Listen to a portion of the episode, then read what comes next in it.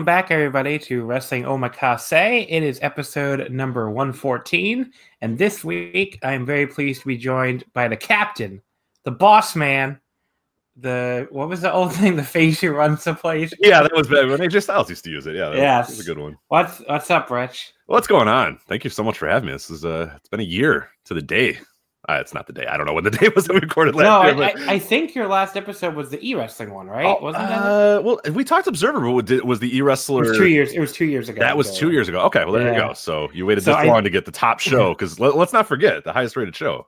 Yeah, say, history still that one. I don't know if the numbers are correct, but I'm going to go with it. So that's...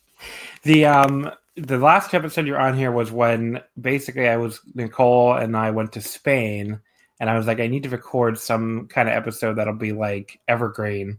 So you, me, and Mike Spears just like talked about fucking e wrestling for an hour and great. a half. I what think. a great episode that was too. Yeah. like going through like people that we knew, uh, just the wild world of e wrestling. Yeah. So I didn't know that that was my most recent one. I thought that last year we had done the Observer. That was two years ago actually. So anyway, hey, welcome back. I'm glad. Uh, well, what's up? Um, but yeah, you had to come back on because obviously you have to earn your Omakase Awards ballot. Very, very important. Oh, of course, yeah. No, I can't, you can't can't let the year end without getting that uh, that, that ballot. The most important, arguably the most important ballot in uh, in any wrestling history, including the Wrestling Observer Hall of Fame. So de- it definitely is. I mean, Joe Joe's running out of time to earn his ballot. He's gotta he's gotta get on that. Um, but yeah, what's up? How Not too much. I hear yeah. you're breaking. I hear you're breaking news. Breaking news, getting people upset. I'm sure. Um, yeah, just yeah, it's been an insane wrestling week. It is overwhelming. I was at the beginning of the week. I, I, had like a panic attack about all this crap that that is going on in wrestling and everything that we have to talk about or whatever. And it's it's been a fun week. It's been really really fun. That like wrestling has just gone absolutely insane and and American wrestling is the wildest it's been ever, you know, really honestly, or at least in 20, 25 years. Uh, Japan doesn't slow down and there's some new stuff going on there. It's just, yeah, there's a ton of stuff going on right now. So it's fun. It's great. You know, it's good for, for business here at Voice of Wrestling uh, dot com. But yeah, it, it is also like tiring as well. I'll be pretty glad um, to not talk about wrestling for a few hours uh, later today. So that's good. But I'm glad to talk about it now though, because I'm still in the mood. I'm still excited about it. So the I was going to say this is like the only podcast on this entire network this week that's not going to talk about AEW or NXT. So because there's like five of them now. They're just talking about. I listen to. Man. That's the I, thing. Sure. Like I, I, I, you know, initially I was like, ah, you know, I don't know, like that's gonna be too much. We have everything elite. We have the Wednesday War Games. It's like, ah, are they gonna? And and like the numbers are just like everybody just wants to consume everything as much as possible. like nobody's, everybody's up, nobody's down. It's like that might not always be the case. Like it might be a situation where people do get sick of it. But man, like we've got the, the most Patreon subscri- subscribers we've had in, in in months. We've had the most web traffic we had in months. We've had podcast listens have been the highest they've been. Like people are just consuming wrestling I can say. And we've even heard from people in the industry too, like uh, Independent Wrestling TV. They're Beyond uh, Wrestling Uncharted Territory season premiere that that came this week was like the highest rated one they've ever had, and they were like, "Oh, really? like we didn't think we thought this would be the worst one we've ever had because people are so uh, you know." inundated with wrestling all minutes of every day that they were just going to not. But now they're just like, I, I, only watch wrestling. So now every wrestling fan hmm.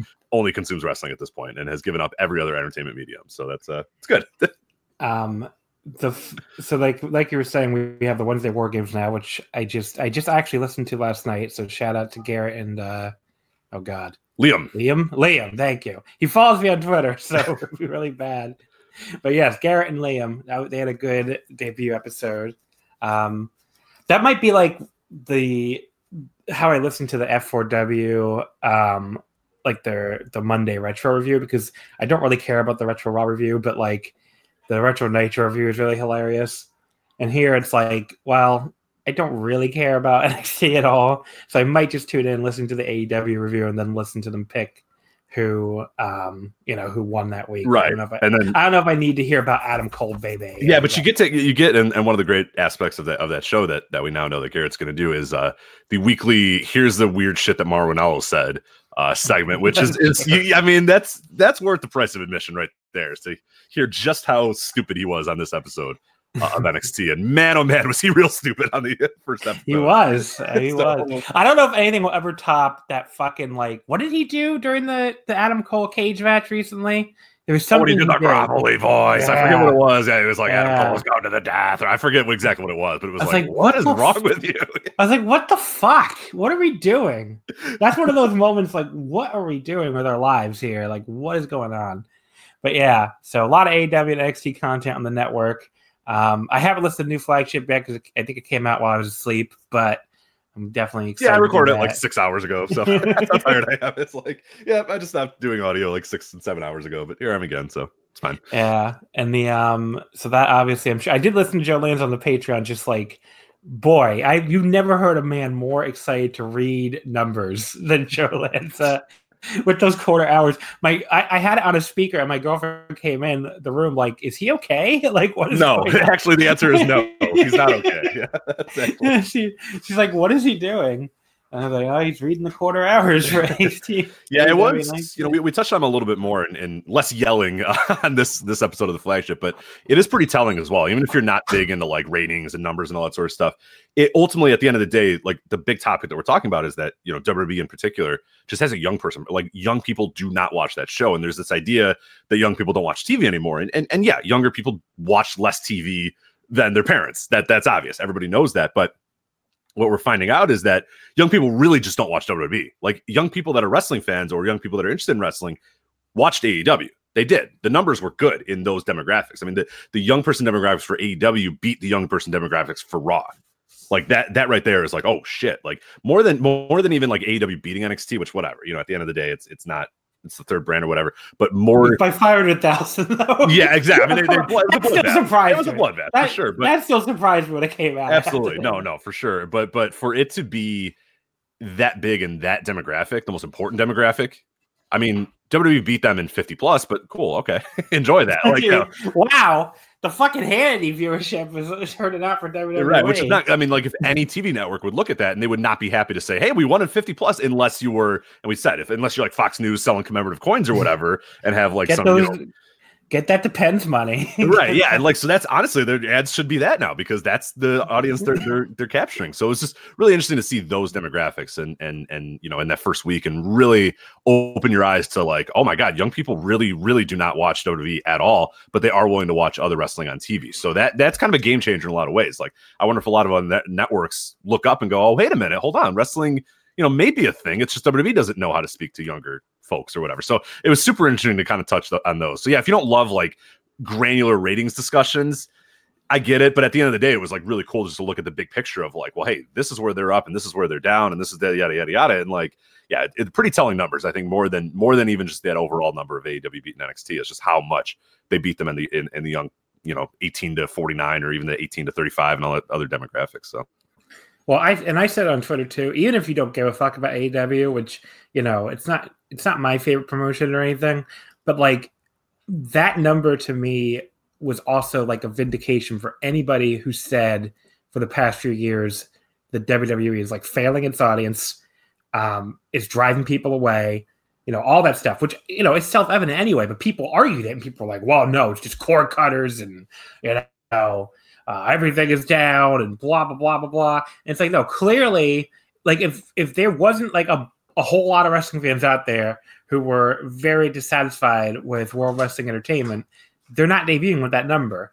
and you know they're not debuting beating NXT by 500k plus. Mm-hmm. So even if you're not like you know the biggest elite fan in the world, I still think it's like a very notable story, just to show just how like WWE is not serving the rest of the general wrestling yeah, audience, young people absolutely. especially, just in general. But. And we mentioned this, you know, at the beginning when AEW first got announced or whatever, and we was like, even if you're the biggest WWE fan in the universe, you want this to happen. You want AEW to kick them in the ass a few times because we've seen historically, and I don't know if he's got it in him again to do it again, but anytime Vince and, and WWE have been kicked and knock down, and, and in this case, like really knock down, like really, just, we, we see them sort of get back up and, and, and always do that. So you should be happy that that's going to happen. Even if you only watch WWE, it's a good sort of swift kick in the ass to them to go, oh shit, okay, we got some problems whether they're going to actually change, whether they have it in them anymore to change, whether there's any you know reason for them to do it, given the TV deals and all that sort of stuff, we'll see. But anytime historically they've been knocked down like this, they've always gotten back up and and, and gotten bigger. So even if you're just a WWE fan, like you should want this news. You you should want AEW to kick their ass a few weeks here that and and and maybe get some things rolling and possibly or you know then you book Cain Velasquez for the Blood Show or something. who knows? Uh, who knows? the Blood Buddy Show. it's just amazing to watch. It's like I turned on Fox to see the end of uh just well to see Brock and Kofi. I was curious what they're gonna do, and boy did they do something. But uh but then like the Cain angle and then wake up to the news like, oh yeah, by the way, it's for the Blood Buddy show. and it's like, okay. I mean, I, I, said on Twitter that sounds like the kind of thing I'd make up to make fun of them. Yeah, absolutely. But um, but now before we get into today's topic, Rich, the Wrestling Observer Hall of Fame, the the the people have spoken. The audience of Wrestling Omakase, they love anime talk, oh, and oh I was worried you would be a you, you wouldn't be like a great guest for that. But when you came to me and said, "John, I volunteer to watch all 200 episodes of Sailor Moon." Mm-hmm. Before I come on, I was like, Rich, that's a lot, and you got a lot of stuff to do this week with AEW and NXT and everything. Are you sure? And you're like, John, I, I will do it. So, Rich, Let's go. What's your thoughts on all 200 episodes of Sailor Moon? Oh, I don't. Can I do it? Like, because we got to get to the main topic here. I mean, I, I think you got to bring me back on another time uh, to okay. talk about that because there's too much. But I will tell you uh, definitively uh, that Sailor Moon uh, was originally translated as Pretty Soldier Sailor Moon, and then later as Pretty. I'm just reading the Wikipedia. I don't know anything about Sailor Moon. I I know of Sailor Moon, but I can't say that I've ever actually like sat down and watched an episode of uh, of Sailor Moon. And I'm not I'm not anti anime. I just have never really I've just never had a chance to really get into it. There, there was a time like in my my teens where I watched a little bit here and there, but nothing like to, where I can definitively say like, oh, I, I you know I really consumed anime, and I don't even. Well, what'd you watch, Rich? I don't even know if I remember because I remember. Well, so Cartoon Network used to show it pretty often. Am they I... showed they had like a whole block called Toonami. Yeah. Yeah. So I forget yeah, what was it. Whatever was on there because I would watch Dragon Toonami Ball. every so often. There was some Gundam show, I think. Oh, did you watch Gundam Wing? That was like my jam. That yeah, I think I watched thing. a little bit of Gundam Wing. Um, that was like the first thing that got me into anime, basically. See, the yeah. problem is my like my brain space has, has removed it. So I remember Toonami. So thank you for for remembering that. I do remember Gundam. Um, I watched a lot of the Pokemon cartoon series. Does that count? Pokemon's an anime. There we sure. go. All right, I watched a lot of the Pokemon I mean, it's, series. It's a yeah. Japanese animated program. What about GI Joe? Are you counting GI Joe in the uh, Teenage no, Mutant No, because because they that's more like the animated an American program. Mm-hmm. This is like Pokemon. At least was like a got it um like a, an anime yeah okay like well then i can talk about pokemon i guess i can talk about give me all about give me your pokemon Ash, thoughts. Ketchum and brock and misty and all the crew and all that sort of stuff. Yeah i don't uh i don't know. I don't, did anything this definitively happen in any of those episodes? Actually didn't they they popped up on netflix not that long ago and I do think, you know do you know ash just became the pokemon champion like, i saw that. Last, yeah finally. like last month? That's good. Yeah he's i'm a like wow. loser the hirooki goto of pokemon finally finally gets his win after what 22 years or whatever of trying? Yeah i'm like buddy I, get, I become I become Pokemon League champion every fucking game, and you're yeah. taking 22 years. He should have let that fucking. He should have let Pikachu become a Raichu. That's his problem. He was like, "No, Pikachu, I want you to be Pikachu." It's like, "Fuck, Raichu's better, man. Let it be Raichu." So That's I don't know true. if that actually saw its way through. I know in the show, uh, he turned into Raichu, and then he didn't like it, and he de-evolved him or whatever. But um, I don't know. But again, that would have helped him win some leagues if he had fucking Raichu instead of Pikachu. That's but, true. You know, whatever, that whatever. Good, that, you do you, Ash. So that's a good point. You have to say you have to say that Ash could have done better with his evolution. His selection was terrible. Yeah, his, his yeah. evolution patterns were pretty terrible too. So yeah, he's got too much loyalty. You, you can't have loyalty. You know what I mean? Like that. And that's I do that in the game too. I'm like, yeah, well, this is a great Pokemon, but it's time to evolve. So let's go, man. Like let's move up. Let's you know. Uh, you done good, but I found a much better water type. So exactly to, right. So you're you're, you're history, to the, yeah. to the PC prison, which is very weird. it is. it is always weird. It's like okay, well, enjoy the computer. Yeah, enjoy your ball inside the computer, you loser. So see, I got new Pokemon. it's like okay, uh, but yes. so I mean, that's your big anime reference. I'm not gonna hate. Uh, you know, it's a good show, I guess. I haven't watched it in many, many years. It's one of those things where I can't believe it's still going. Like the, the big one to me is um I don't know if you've ever heard a show called One Piece. Yeah, yeah, yeah. That, sh- that show's been going on for like again the manga and the show for years and years and years. And it's like the entire point is they're looking for this thing called the One Piece, and it's always like, how haven't they found it by now? really bad. You're really bad at doing this. There was there was like re- I can't remember when like a few I feel like it was a few years ago where the, the, the manga author was like, "We're ha- we're more than halfway done." Everybody was like, "Just halfway?" Like, what the fuck? But whatever, I guess you know. Oh, I did watch also to, to, to give me some a little bit more credit. Um, oh, maybe it wasn't Samurai. Was it Samurai Champloo? There was a I, somebody w- made me watch a baseball episode of some anime. Um, I don't remember if it was Samurai Champloo or something else, but there you go. That's my other one. I'm trying to remember what it was, and now I don't off the top of my head remember. Well, that probably that uh, probably that sounds vaguely familiar. So. Okay, yeah, yeah. I watched that and I enjoyed it, and then I watched like a two or more episodes of Samurai Champloo, and I was like, eh, I don't know if I enjoy this all that much. I, I don't hate. Uh, th- here's the thing: I don't dislike anime. I just don't have. I already have so much to watch that like I just don't have time to watch that too, and I just never, for whatever reason, it never clicked with me. But it's like I appreciate it and I like it, and I, I love the art styles. I love you know the approach that animes take. It's just like I just never had a chance to really sit down and watch a ton of them, except, except for the 200 Sailor Moons I talked about. I, I watched, yeah. but we don't have time for that. So I can give you many recommendations. I have enough to consume already. I, it's fine. I only, only, all I watch is basically at this point anime and pro wrestling show. So I don't really have anything else uh, on my plate viewing wise. So uh, what are you gonna do? You watch the NBA, so that takes up a lot. Exactly. I watch NBA. I watch yeah. baseball. I you know, watch. I, I, haven't watched a movie in like three years. I just watch wrestling. I haven't wa- yeah, I haven't watched any fucking movie. Like who yeah. time for that? Yeah, exactly. Yeah, three hours. Get to, out of here. I used to watch a lot of hockey, and now it's like, well, now I got no time because there's so much wrestling. But um, all right. So today's topic, actual topic, the Wrestling Observer Hall of Fame. As you mentioned, two years ago, you were on here to discuss it. Last year we didn't do an episode. I don't even remember why. I guess I just didn't feel like it. But this year we are back with the Observer Hall of Fame talk.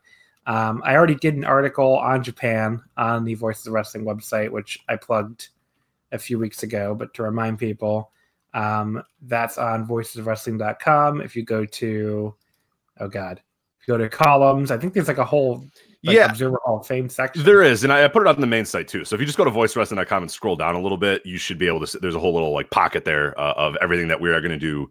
Uh, Wrestling Observer Hall of Fame related will be in that little pocket. So you just scroll down maybe like you know three boxes I want to say from the top, and, and it'll be right there. It'll say Wrestling Observer Hall of Fame latest, and your your articles right there with fantastic article as well. People should definitely check that out. I also have a few other ones uh, on there as well. So yeah, you, just scroll down a few little boxes on voicewrestling.com, the main page. You should be able to see it pretty easily. So so yeah, the Japan. I did I did that on the Japan list, which we're going to talk about all those Japan candidates. We're also going to talk about modern U.S. and Canada, and a little bit of non wrestlers too. Uh, we're not going to talk about historical U.S., Canada, Europe, or Mexico because Rich and I have no fucking clue. So, I mean, like we could tell you uh, you know, we could read to you from like uh, I don't know Enrique Torres's uh, Wikipedia page, but other than that, I don't really know what what insight we could really. Yeah, I was really, I was really, I mean, I got on here ready for your Sputnik Monroe uh, takes, but I guess I'm not going to get those, so that's fine, whatever. Uh, so let's start with modern U.S. and Canada. Now, I'm going to um, make a very general statement, Rich, and you can tell me if you agree or disagree. The quality of candidates in modern U.S. and Canada is far inferior to the quality of candidates in Japan this year. Oh, for sure. Yeah, yeah. Going through this list right now of, of the people that are on the modern, you know, U.S. and Canada, which I'm, I'm sure you'll run down here in a bit, but I'll just kind of generally. Um, yeah, off the top of my head, I don't know. Like, it, it, you know, I have a vote uh, in, in the Hall of Fame, and I mean, I might, I might go no votes. I like it is a real, real, real hard case to make for for almost any one of these guys here. There's there's a few obviously like Junkyard Dog. We're going to talk about. He's a guy that I've I've you know had some some inklings about maybe voting for and people have sort of tried to convince me and whatnot. So that's one i'll i'll, I'll buy like you know we're going to talk about goldberg here in a bit. He's the guy that i will listen to an argument for. I don't know if i'm i'm there quite yet with goldberg.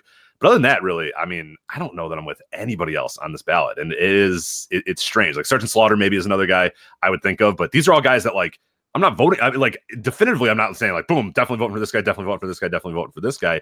And that's not really been the case for modern U.S. and Canada. It's been pretty easy for me to just say, hey, these two people or these three people, I'm going to vote for this year. But this year, I don't want to have a no vote because I feel like that kind of stinks. But like, I don't know that any of these guys really jump off the page for me as being no doubt candidates uh, for this year's observer ballot. So yeah, it's it's a tough a tough year, and yeah, Japan is is loaded. So I'm, more more of my votes might go uh, in Japan than, than modern U.S. and Canada. Almost almost guaranteed that more votes will go in Japan uh, than U.S. and Canada because yeah, it's just I, I don't see a ton in the, in this ballot this year. Yeah, Japan I think has a bunch has has like at least I would say two, maybe three that I think should be locks, and then U.S. I don't think has any really. Like the the closest to a lock for me, if I if I had a ballot, which Dave Meltzer, if you happen to listen, you I will try. Hey, look, you have you have written an article. You're doing this podcast. I will. I, I, think I did it last year as well. I will do it again. I will. I will forward your name. Uh, I will let you know. And, that, and that's the thing too. Anybody who ever wants to get a ballot, and if you're thinking, oh, I, would like to be involved in this or whatever, write something about the Wrestling Observer Hall of Fame. We are more than happy to to host that. But if you want a ballot, write something about it, study it, do something, and get it published and that is how you that's how I got. I just kept writing shit about the Hall of Fame. People kept saying, "Hey, Rich is writing stuff about the Hall of Fame. Give him a ballot." And eventually, I got a ballot. So, so that is really what it takes. Is you can't just kind of sit and wait for him to send yeah. you one. You got to be proactive about it. You got to say, "Hey, I'm interested in you know the Wrestling Observer Hall of Fame. Can I have a like you, you got to go out there and, and do something with it. So whether it's being on a podcast, writing something, doing something like that, you got to be proactive about it, or else you know there's no way he's going to get you on there. So I will try again. I'm not going to say it's a guarantee. I mean, we asked, we basically begged for Joe Gagney to get on there for like 10 years, and eventually he got on there. Um, so it, it's not easy, and it might not be immediate, but um, it, it, it's just you got to be persistent. So. I'm pretty sure Dylan Hales asked for me too, or something. Yeah, and you need like four or five different people yeah. to be like, "Hey, put this guy on." And eventually, he's like, "All right." I mean, fine. it's possible. It's possible Dave Meltzer just doesn't like me. That's is, very, know. very possible too. I mean, yeah. I, I, mean, it's he wouldn't be alone though. I mean, let's be honest. So. Wow. I'm just saying. No, Rich, out, Rich out here hating. No, it's I true. I mean, look, there's, there's, a bunch of there's a bunch of people that don't like me. That's very true. Um, let's talk then about the U.S. Canada candidates. We're going to start with the guy who I actually you mentioned him, and I think he might be the strongest candidate on this ballot. He's the only one I think I would probably vote for if I had a ballot, and that is Bill Goldberg. Uh, it's his third year on the ballot. He got 31% last year. That was almost identical to his first year in 2017 when he got 30%. Uh, we should mention, since we haven't said that yet, you need 60% to go in, um, which seems important to mention. Um, but yeah, Goldberg, you know, I think as far as like a guy who is like to the standard definition of a Hall of Fame, like you're a very famous person, I think he clearly fits that uh, that criteria more than almost anybody else on this list. Like people clearly know who he is. People clearly are aware of Bill Goldberg in a way that they might not be aware of, you know, Randy Orton, for instance. And if anything, I think he really added to his case for that return because he, you know, he felt like such a big deal even as an older wrestler, you know, and, and has continued to feel like a big deal every time they bring him back that I just I think that really strengthened his candidacy. Of course, the big weakness for him is always going to be longevity. You know, it's really you're really talking about. I don't know. I've heard people say it's like two years. It's really like a year. Yeah, I think you and I, I, I, think you and I went through that uh, two years ago. We were like, you know, people bring up like two, three years or whatever, but really, when you break it down and like really look at it, it is it's like a year and a half between injuries and, and and basically WCW not being effective anymore and him not being effective anymore. It's it's very tight. It is very very tight window there uh, for his longevity. Yeah. So sorry not to not to interrupt there, but yeah, I, remember, I think that was you and I that maybe went through that. I forget if, if it was or not. Yeah, well, I mean, like he he really gets over in like you know, like March 98, I want to say. Mm-hmm. And he's done like as a draw by like, I don't know, like summer 99. So you're talking like barely more than a year. But yeah, I mean, like it's a, it's a very, it, it's a very interesting candidacy because of that. It's like a very short window, but like in that short window, he was everywhere. Like he was, you know, the closest WCW ever had was Steve Austin. And you know, if you didn't grow up in that period, I mean, he was on the fucking Tonight Show constantly. you could not escape Bill Goldberg. TV Guide, cover of TV Guide, TV which is a huge deal. Like I know it's like as yeah. hilarious as that is. Like who fucking cares who's on the cover of TV Guide? Like that was a gigantic deal being on the cover of TV Guide. That was huge because yeah. every person at every grocery store then saw that person, and everybody that got it delivered to their house, which was many many people, saw that guy, and they were the cover story then of that that TV Guide. So like that in, in to anybody under the age of like 25, they're like, who fucking cares who was on the cover of TV Guide? But that was everything. That was like, holy yeah. shit, what a moment. But there was a, there was a time in the long, long ago when you couldn't just hit a button on your TV and just see every single goddamn thing that's on television on like a digital guide. You had to like flip through a book. It's it's kind of crazy. But like you and I are right in that age where we're like probably the last people born who who actually had to use a physical TV guide. For sure. But, oh, absolutely. Yeah. Um, but yeah, Bill Goldberg, big deal. I could definitely see voting for him. I, I totally understand the argument against him too. But if anything, I think he's really added to his candidacy in the last few years in WWE. What do you think, Rich? Yeah. So, and, and real quickly, I should mention as well that if, if people kind of want a primer on on the Observer, I did a, a write up uh, for the website. So you can go to voicewrestling.com, scroll down to that Wrestling Observer Hall of Fame section. I have like all the candidates listed and all the kind of the rules because like we could go over that again, but I feel like it's kind of annoying every time that like ever we talk about that, and, and, I do it too. Every time I talk about the Observer Hall of Fame, I go through every one of the rules, and like let's just assume that either people know or if you don't know, go to the website and you can find out about it. So we don't have to do everything again. But yeah, sixty percent is, is, is the threshold again, and then there's a bunch of other nuances of when you're on the ballot and when you fall off the ballot and all that other stuff. But at the, at its core, sixty percent gets you in. That's all you need to know. But um, anyway, as far as Goldberg, he's a guy that I, have I've wavered on. I have not voted for him in the past. Uh, as you said, he only got thirty one percent last year, but he's one of the guys that I look at now, given how this ballot in the modern U.S. and Canada is and how it's looking right now. And it's not to say because the rest of the ballot is worse that now Goldberg looks better, but he's a guy that I've now been able to give a little bit more thought to as I see and I go, okay, look, no on this guy, no on this guy, no on that guy, but he's one of my maybes. So I'm like, all right, let me let me think about this a little bit more. Let me think about Goldberg a bit, and and I'll tell you. It, his his case is growing on me a little bit, and and one of the reasons why it's growing on me is this last year I went through and I watched the uh, the last what three months or so of, of, of WCW episodes, uh, WCW Nitro episodes uh, for the Death of w, uh, WCW series on uh, patreon.com slash voice wrestling death's door. It's all about the final days of WCW. And going through and watching that and realizing that even until those dying days, something would happen, a bunch of heels would come in and do a bunch of bullshit, and the crowd would chant Goldberg, Goldberg, Goldberg, and he never came back. They always teased Goldberg's coming back, and the crowd would go nuts, and he wouldn't come back somebody would get beat up and everybody would chant Goldberg. It was like they had a guy here. You know what I mean? Like, like yes, you know, in terms of like an actual draw, it probably was like you said, March '98 to uh, God, you know, January, February, or whatever, 1999. Pretty much finger poke of doom afterwards, and then midway through '99, he's he, you know he's getting hurt and he's out forever, and then by 2000, it's it's WCW is what they are, and like you can't not count that. You know, you can't just say, well, he would have been better if WCW wasn't the way they were, but it's like they still had him. He was still a thing at even to the dying days of WCW, they were just so fucking terrible at doing, anything that they couldn't capitalize it. And they didn't realize what they had. And they couldn't wait to beat him. They couldn't wait to turn him a heel. They couldn't wait to just fuck everything up with, with Goldberg.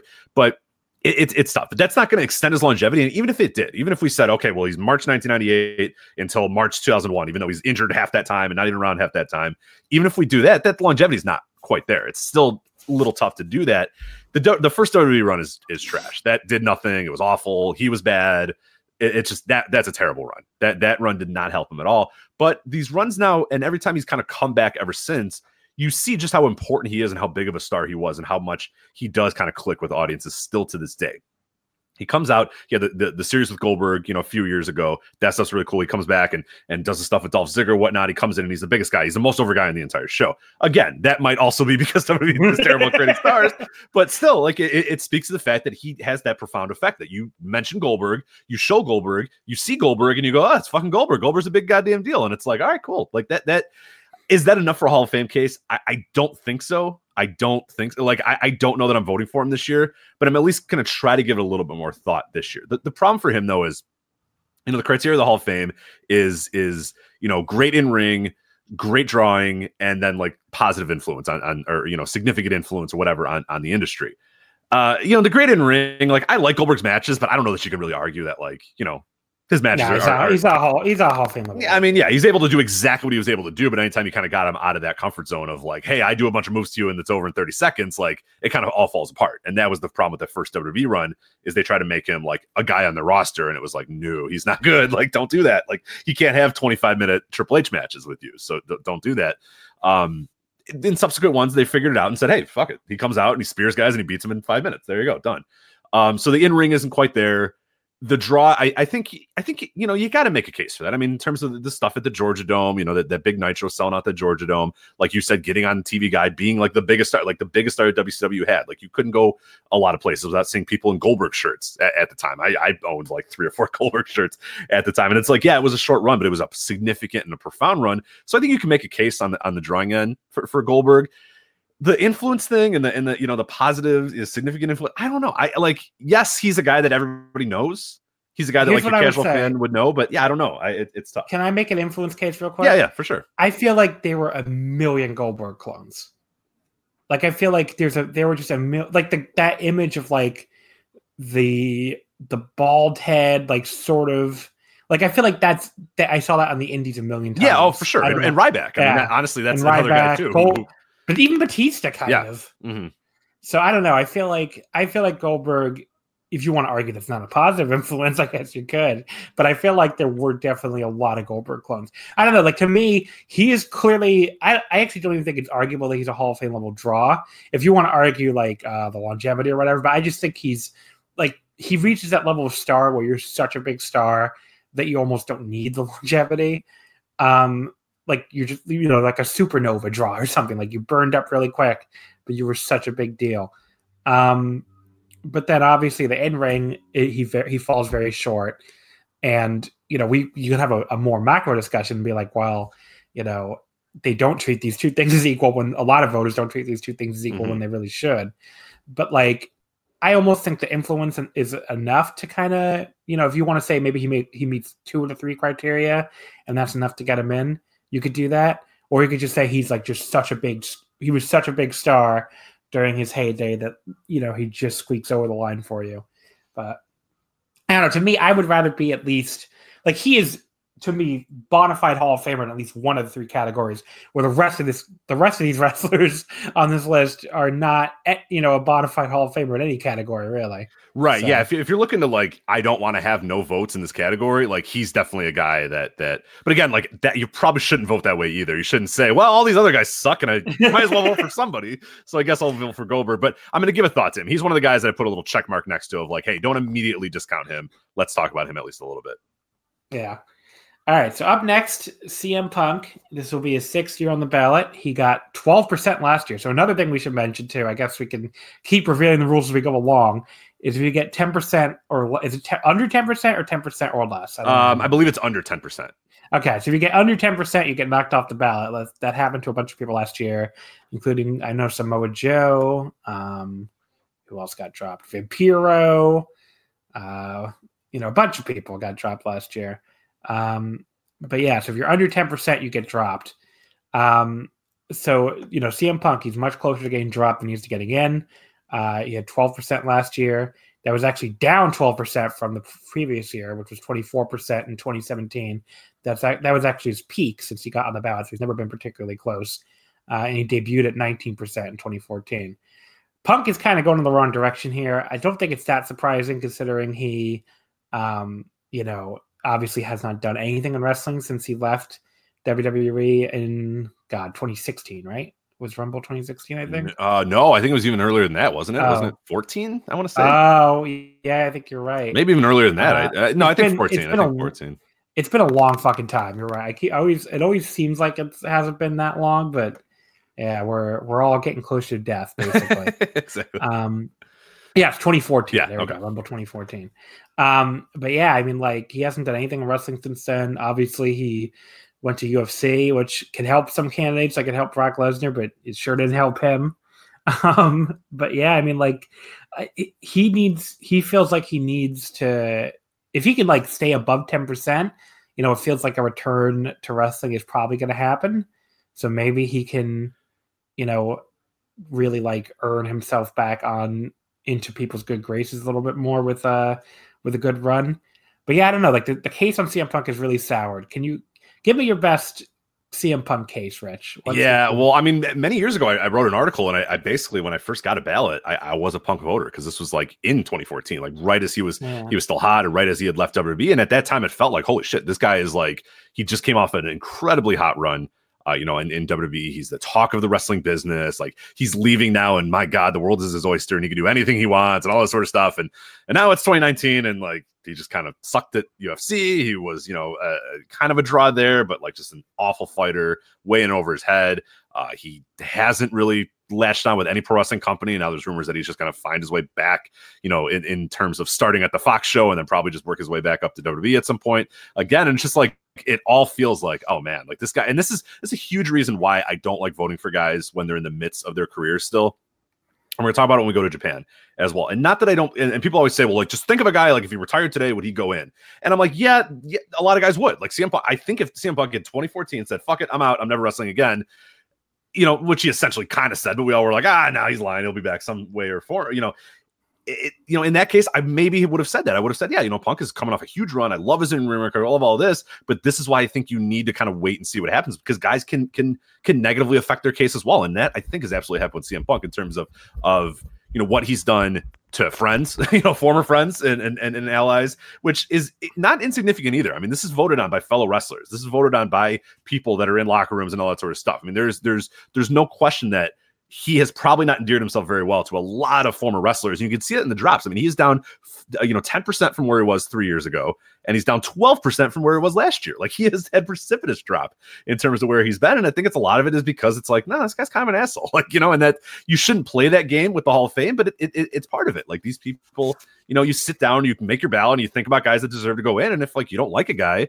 and you think the guy's kind of a, a, a, a dick or he's, he's screwed over one of your friends or he's done all this sort of stuff, it's going to negatively affect you. And I think that's a big thing that's happened with Punk too, is that like he hasn't done anything in wrestling.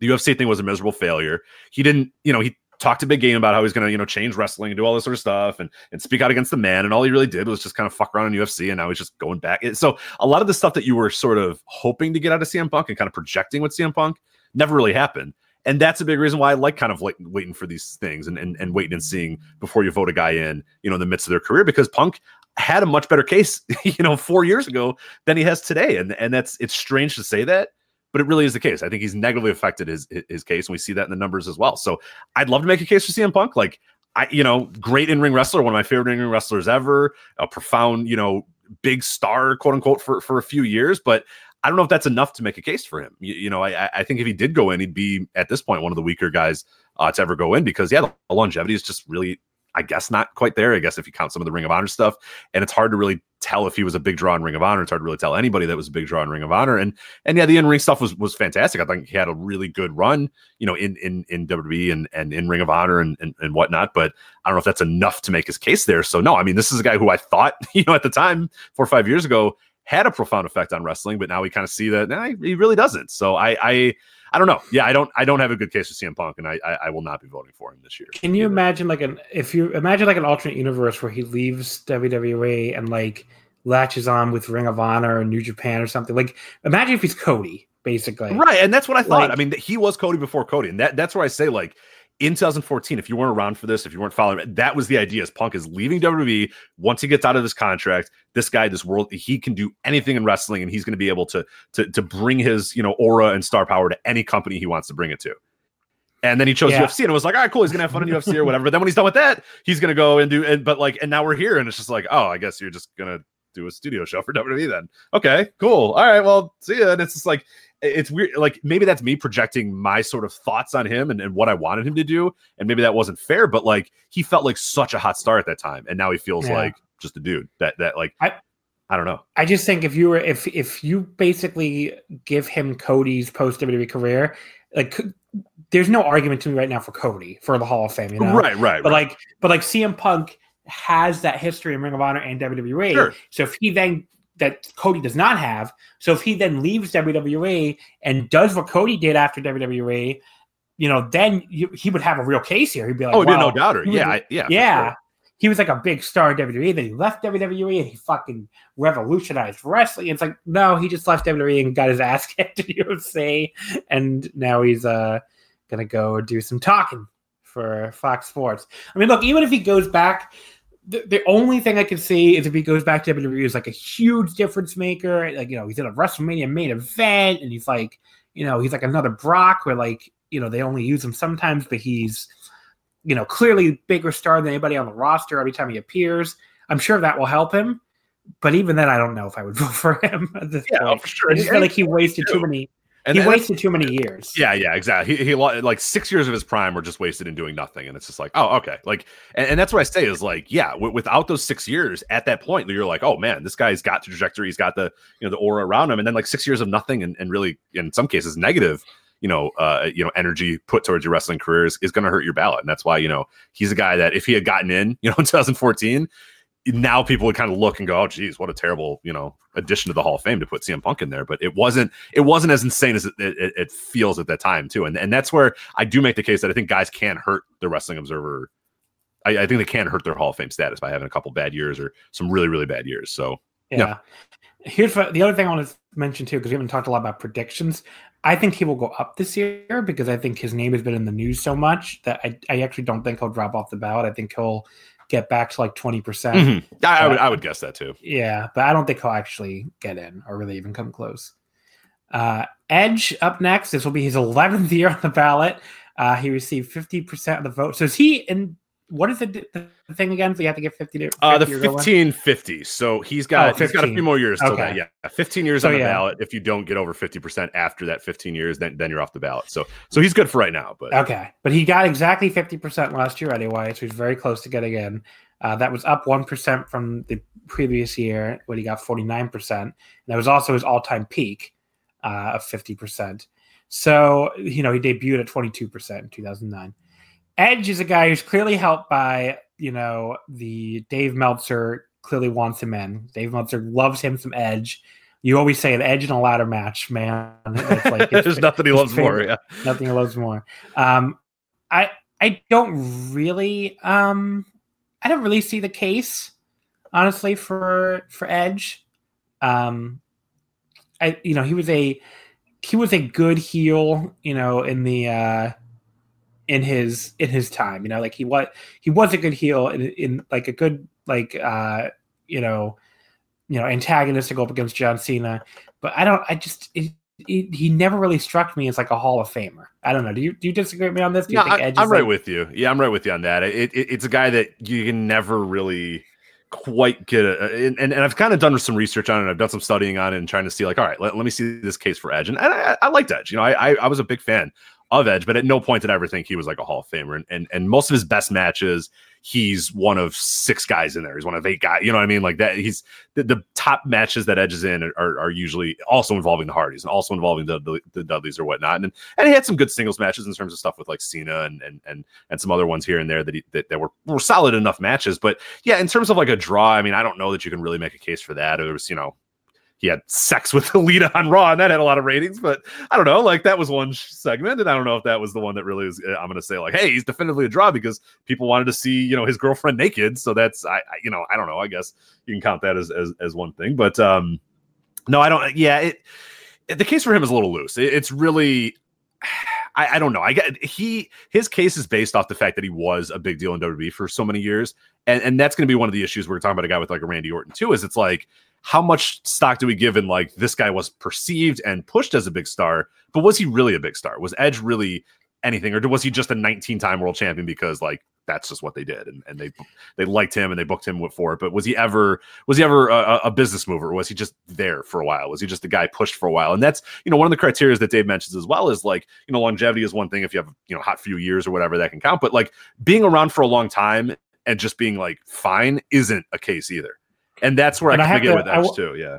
I want to mention this too because you mentioned. I, am glad you mentioned the 19-time world champion. You have to, if you're like talking about WWE, and you know you're you're talking about people after like 2001. You have to be honest with what that means. You have to like basically you you cannot bring that up as a criteria right for a Hall of Fame. Or the fact that like the world title, the world titles. You know, first of all, there were two of them after 2001 for most of the period, you know, just like there are now again. And like the, it just doesn't mean anything. Like it doesn't, it, it means like you, it means like they decide to make him world champion. That's that's it. Like it doesn't mean that the guy was the biggest draw. It doesn't mean that he, you know, really meant anything for business. It's just a thing that they did. I mean, fucking Jack Swagger was world champion at one point. That's all, the one I always love to bring up because there's no way you could ever make any case that Jack Swagger was ever the biggest star in World Wrestling Entertainment, but he was a world heavyweight champion at one point. And you know, you just have to be. We all have to be honest with what that means in a modern WWE context. It, it doesn't mean anything. Yeah, so, exactly. So yeah, you yeah. can you can have yeah the, the, fact that you have X amount of world titles. I mean, it, it, it's irrelevant. It's just that's what they just because titles remove it. Like back in the day, it used to be, hey, we've bestowed this man the world championship because we believe he'll draw for us and he'll do all this sort of stuff. In the mid two thousands, it was well, we want Edge to win the title tonight, so Edge is going to win the title tonight. And, and to be clear, tomorrow, and like yeah, it still means something in Japan, and it still means something. Sure. It might, maybe it'll still mean something in AEW. We don't know yet for them, but like in WWE, it, it, doesn't mean anything. Right. And so I would almost can't... argue that, like, these days, it, it, it's starting to kind of mean something a little bit more again. But, like, in the mid 2000s and the late 90s, there's no, I mean, it means absolutely nothing. It, guys yeah. had 15 rank. I mean, he is like, if you look at his titles, I mean, Edge is like a, a 15 time Intercontinental Champion, an 11 time tag champion. Like, he's got all these things. And it's like, yeah, but, like, I don't know. He was just there and that's what they did. So it's like, yeah, yeah you can't really give, you know, a, a, ton of credit for that. So now Edge, Edge is a very loose uh, candidate for me, and I would I would hate to see him go in. And starting to think he might actually go in. Gonna, I, I, think he, I think he will. I think he will go in, but it's going to be another bad one. But I think he will go in. I mean, he's a Hall of Very Good. I mean, that's what sure, he is. Absolutely. Yeah, just not a Hall of Fame.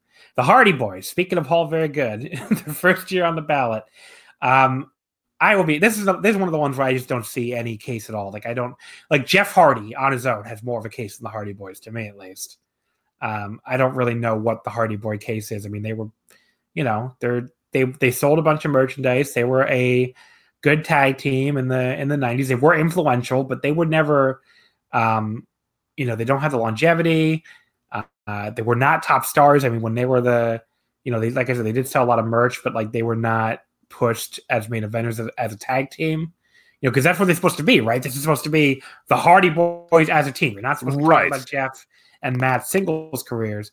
So the Hardy Boys, of the team, they they almost have no case to me. Like they, they sold a bunch of merchandise. That's their case. Absolutely, yeah, know. yeah. This is this is a weird one again, and, and, and Dave's been doing this with a few. He did, you know, we'll talk about it later in the U.S. with Tully Blanchard and Arn Anderson with J.J. Dillon, which is like another extra caveat uh, to that. And and even in Japan, when we talk about Tenkoji uh, with Tenzan and Kojima, is it's like you have to vote for them as a tag team, and it's like if you look at the tag teams that that are in the Observer Hall of Fame right now, it is the teams that are definitively known as tag. It's it is the Road Warriors. It's the Rock and Roll Express. It's the Midnight Express. It's the guys where you can't split those guys up. Like they, they make sense only together.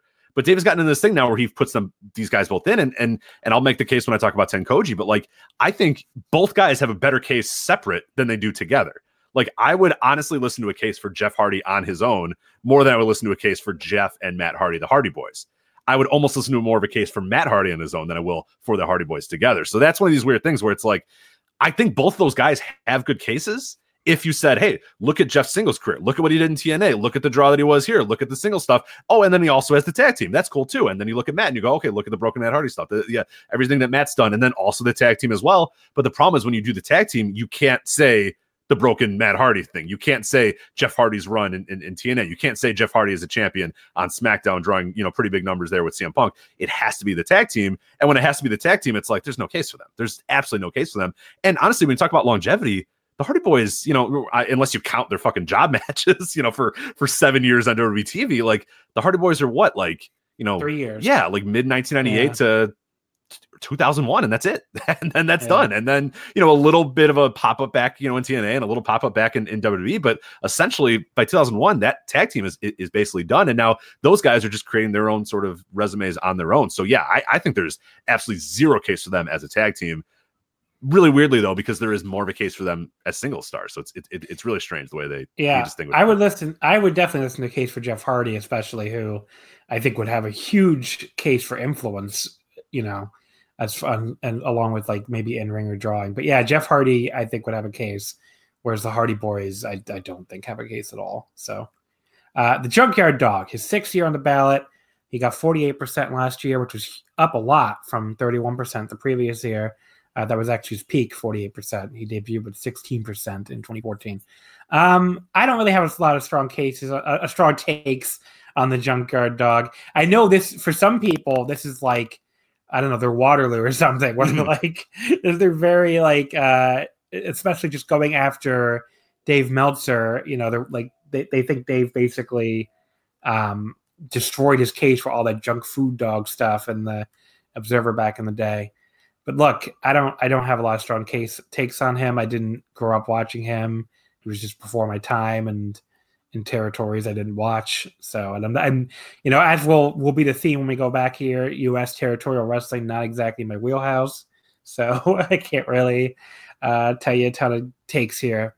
But you got any junkyard dog takes, Rich? Yeah, I don't have a ton on, on, on dog, and he's one of those cases very similar to like Big Daddy in Europe, who we're not going to talk about, but where I don't know that I feel 100% responsible or 100% like able to say, hey, here's what Junkyard Dog definitely meant to these people at this time or whatever. Because if you lived in the American South in in the 80s or whatever, you lived in Louisiana in that area, like he is, he's a god. Like he is everything. He is such a huge deal. I have a guy at work who, anytime I mention Junkyard Dog, he just and he's from like Texas. Uh, he, he he bounced between Texas and Louisiana or whatever, but he was he was prime like mid South in in that era. And like Junkyard Dog is his like favorite wrestler ever. And it's like, yeah, I can't give you that same sort of understanding of what he means to me because the junkyard dog that I watched was the guy in WWF TV that was like, you know, fine and he was okay. And he was he was kind of at this point kind of probably already past his peak a little bit. And, you know, obviously the stuff in WCW was was pretty horrendous as well. And and that's at the point where his career was was basically over. And you know, I went back and watched the old stuff. And yeah, it's like, yeah, good wrestler. I mean, I can obviously tell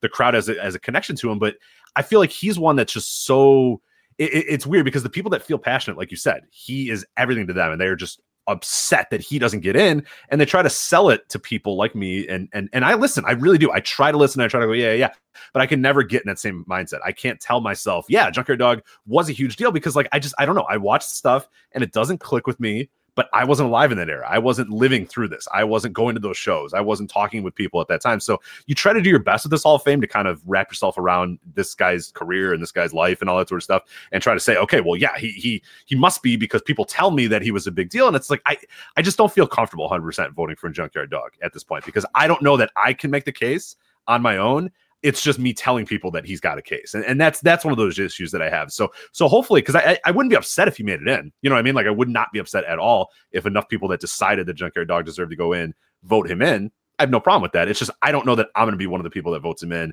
just because i don't know that i have a, a, a I can wrap my head around how significant he was because it's just you know without living in that era without living in that region at that time it, it, it, it's tough to make that case. You know i'm, I'm from you know Chicago, and I'm you know ten years you know I was ten years you know past him you know his prime by the time I was watching wrestling or whatnot. So it's like I, I don't know. It it he's really tough case to make. I, I hope he does go in at some point because he is you know profoundly important to a lot of people. I just don't know that I'm going to be the guy that's going to vote him in though, unfortunately. So. Yeah, and like you and I are about the same age. You know, I think almost exactly the same age. So we both just like we and I think we both started watching wrestling around the same time too, right? Like mid '90s. Yeah, exactly. So it's like it's just a little before our time. It's people a little bit older probably that you know would really know. Uh, Kerry Von Erich, speaking of guys a little before our time, probably eighth year on the ballot. Uh, last year he got 19%, which was up 3% from the previous year. Uh, he's a weird one. He was on 98 and 99, uh, where he got 25% in 98. That was like the very first year, I think. They did they did the Observer Hall of Fame. Uh, and that was actually his peak at 25%, where he dropped off the following year. Then he was on again 06, 07 and dropped off. And now he's on again uh, 2016 through present. Um, Kerry Von Erich, I don't know. Again, another one that's like I'm not going to have a ton of takes on. What do you think about Kerry Von Erich? Yeah, he's another guy that like you know people make the case again for him. And if you lived in Texas and you're a world class fan or whatever, the Von Erichs and the importance of the Von Erichs and all that sort of stuff. Even with all of that, he's not making it. You know, like even with all of of that and those people supporting him, you look at his numbers and they're still just not very good because he wasn't a, a you know of all the Von Erichs. Yeah, he he he maybe had the highest potential peak, but didn't really reach that. And in ring was bad. His promos were bad. Like a lot of the stuff with Kerry was bad. And he, and you know he did a lot. I mean, he he, he you know his he is a, a you know an important figure in wrestling history, but I don't know that he's a guy that deserves inclusion in the Wrestling Observer Hall of Fame. And and even people that are are you know, of that era that grew up in that era, that grew up in that, that do all that sort of stuff, they still have a tough case. You know, they, they have a tough, you know, challenge making a case for for, for Kerry Von Erich. So yeah, I, am not voting for Kerry, and I don't. Yeah, I, I think he's probably. I don't know if he's going to drop off this year, but I think pretty soon he's he's probably going to drop off yet again. So. All right, the next one I do have some takes on. Randall Orton, his fifth year on the ballot, 35 fucking percent last year, up 12% from the previous year. Uh, he debuted at 15% in 2015. Last year, that 35% was his peak. Did you hear that amazing audio Dave Meltzer did where he compared him? He he basically compared him to Tetsuya Naito over the course of a bunch of different categories and said Naito is better than every single one. At the end, was like, "Oh, I'm probably going to vote for Orton though." like, I know. I'm like, what? I'm like, okay, look, I am going to try to say this as nice as I can. If you vote for Randy Orton, I, I don't know what you're doing in this fucking hall. Like, what are we doing? Saying a career like Randy Orton. Here's why Randy Orton should be out in a Hall of Fame. If you're if you're voting for Randy Orton, you're basically saying because WWE likes this guy, I'm putting him in the Hall of Fame. Right. Because I don't know what other fucking criteria he has. He's not a great in worker. You know, he's he, he's the, the king of the three star match, basically, and I think even lower in the past few years. Um, you know he's very very boring to the point where i you know people like him because oh you know he he's what wrestling's supposed to be. Now he's fucking boring and i don't understand. Like look he had he did have a couple years where he was really good. I'm gonna be fair. Like the the christian matches were really good. yeah, yeah 2011 uh, yeah like some of those mark henry matches were like shockingly good. Uh and I, mean, I, I would i would say that was more mark henry than randy orton. But anyway um you know like i I'm not gonna say he's always been terrible, but the last like I don't know, like fucking five years or something, he has been really bad. Um, and I don't think he was really, you know, and early on, I don't think he was really like those. Go back and watch those Triple H Randy Orton matches; they don't they don't hold up at all. Um, I'm, I'm talking like his original run. So yeah, in ring, I don't think he's close to Hall of Famer. Drawing, I, I would love to see an argument that he's a Hall of Fame level draw. I've never really seen one that makes any sense as far as like I don't think he was ever a big ratings mover. No, no. Um, I, I did a study many years ago as well, and Dave actually you know put that up in the observer and always talk about it as well where i went back and looked at a lot of pay-per-view numbers and like early on in orton's career there was some noticeable differences and then like by like the third john cena randy orton match it no longer mattered and it never mattered again for him ever again like it's just yeah and that was like i god what 2008 2009 it like so pretty much from that point till today like he has not made any difference whatsoever in, in business and so. And the last thing I would say, well, influence. If anything, I think he's had a negative influence because yeah. he's been he's the ultimate poster boy of WWE's whole thing, where it's like, well, are you a son of a former wrestler? Come on down, and it's like eh, that's not good. like like basically his influence is nepotism. Like I don't think that's really a, a good thing. So you know, I just I don't know. I think it's uh I think it's like this is one of the weakest cases, and if he gets in, he will be like up there with like I don't know, fucking Nakamura. It's like one of the worst hall, uh, one of the worst Hall of Famers in the entire WWE Hall of and at WWE and the Observer Hall of Fame. He could be a WWE Hall of Famer. Oh, he's a he's a first ballot WWE Hall of Famer. Yeah, but yeah, there's but, no. I, am exactly the same. Like, yeah, the in ring is and and I probably like some Orton matches more than you do. I liked his early run a little bit more than maybe you did, but there's no question that he's got like 10 years of just like fucking boring as shit matches. And like these days, I actually kind of find them admirable because it's like this guy knows he's so Teflon and knows that he can just go out there and have the most bullshit, boring matches ever, and no one's going to say anything, and he's going to get pats on the back as he comes through the curtain. And like he knows it too. You know what I mean? Like he's not even trying to have great matches anymore. He is well aware that he just has to do the bare minimum, exactly what they want. He knows how to play the game perfectly. He's one of the smartest wrestlers maybe ever. Maybe maybe okay. If you want to give him some influence category, he's really smart at making that company think that that he is like an important figure in their history. Like, like you know, the current thing going on right now where he is basically being like, Yeah, me and Cody are friends. Yeah, you know, I'd love to work in AEW. Like, he's never going to AEW. You're kidding? I'm sure he called Cody and said, Hey, Cody, I want a new contract. Can you say you want me? And Cody's like, Yeah, sure. All right, dude. Like, so he is basically gonna work his way in and worm his way into like a huge contract with WWE just by just mentioning the name Cody Rhodes. And and that is a masterful job by, by Randy Orton as well. But yeah, ultimately though, there is absolutely zero case for him in the Hall of Fame, I, I would say, other than like he's been around a while. like that that's his case is like he has been here and he's wrestled a lot of matches over the last you know 15 years or whatever. But yeah there's nothing on the draw that you can really point to in ring, even at the best, even if you want to make the best possible case for Randy Orton in ring, like what are you looking at here? You're looking at just like 10 matches or whatever that that really stand out amongst the pack. So you can't really do that. And yeah, like you said, influence or, or, or significance of pro wrestling history. I mean, if you went and asked your, your, your parents who Randy Orton was, they'll have no fucking idea. You know, yeah, they have no no one knows who fuck Randy Orton right. is. Except, for, if I, if except I, for us. Yeah. Yeah. Except for us dorks, no one knows the fuck exactly, Right, right. And, like, the, and the, what I was just thinking about in my head too, by the way, when I said they always push him as a top guy, that's not even true. Didn't he go like three, three or four years without being pushed even close to the main event? Yeah. Oh yeah, yeah. They they, they cycle yeah. in and out whenever they decide to or whatnot. So yeah, it's not like he's this ungodly dynamo that they just can't resist. It's like yeah, they're just like ah, or in Europe now. All right, cool. Like have a little run here, and and, and yeah, even when he does have, have those runs and and yeah, they're they're not. Um, no, I mean this is a guy who who has made no discernible effort to really stand out amongst the pack uh, over the last 15 years. So yeah, he definitely does not deserve inclusion. I'm I'm looking at like I'm looking at like his Cagematch profile. He was fighting for the U.S. title last year. Mm-hmm.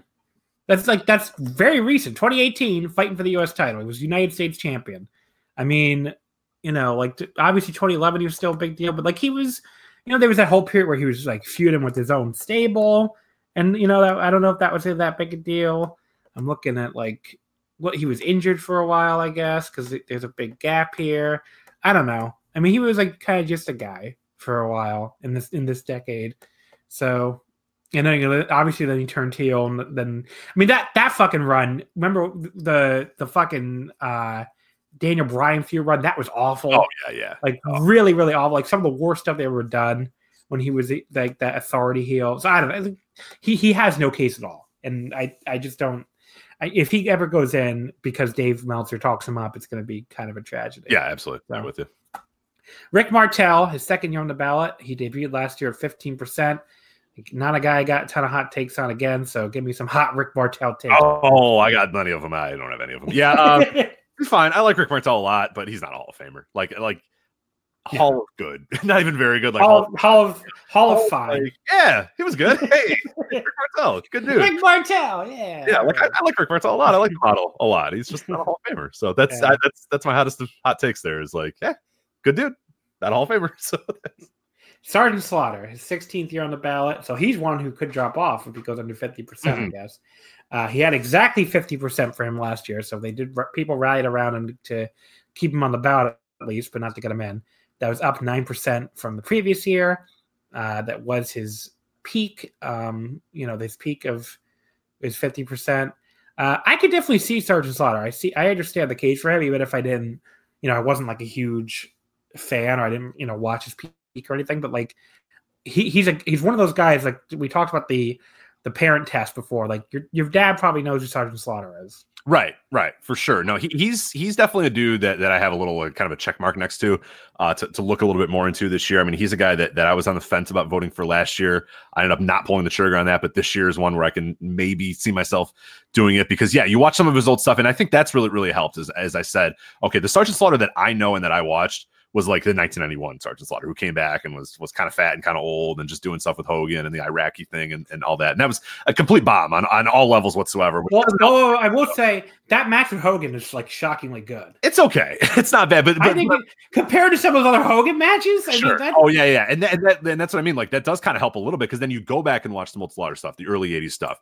Um, you and you see like, fuck, this dude was pretty goddamn good. Like I don't know if it's enough of an in ring case, but that helped me say, okay, look, he's not a dud in ring. Like there, there is a case to be made uh, for him in ring. And then you talk about draw, and then you could look at some stuff. And he was a guy that that did break through into the mainstream with the GI Joe stuff, and and and was a big enough deal to at least consider putting on there. Am I saying for sure that I'm going to vote for him? No, but he's definitely a guy that I want to look into a little bit more, and I have looked into uh, the past few years. So I'm on the fence about Slaughter. Probably leaning a little bit more yes than no, but but I'd like to do a little bit more work here. But but on this ballot, he definitely sticks out uh, he's gonna get it. He's gonna get in. I think. Yeah, I think so. I, I think the so. rest of his bout is so fucking weak that I think he and Junkyard Dog are gonna are, are both gonna be right. Like, People don't want to right... no votes on on the yeah. category. So the, if if you're looking at this, like there was a lot of no votes on this that we were talking about. So if you want to at least you know use up your votes and and, and want maybe the big haul as opposed to a small haul, Slaughter is a guy. Slaughter and Junkyard Dog are two guys that I think you know, given where they're at and and, and where they've been, um, you can make really good cases for them. So yeah, Slaughter's on my on my short list to, to, to go on this year. Uh, Trish Stratus, her third year on the ballot, she debuted at 13% in 2017, was up to 20% last year.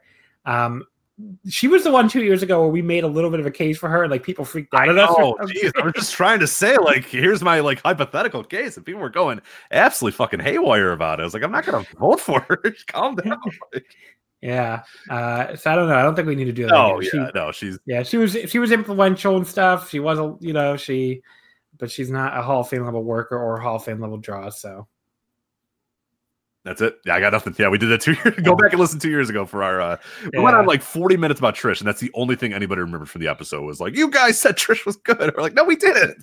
Like, we never said that. We never said that." Like, it's one of those things where it's like, I don't know what you listen to, but yeah, sure. We just uh, hypothetically made the case for Trish. we didn't make the case for Trish. There's a very big difference there, but yeah.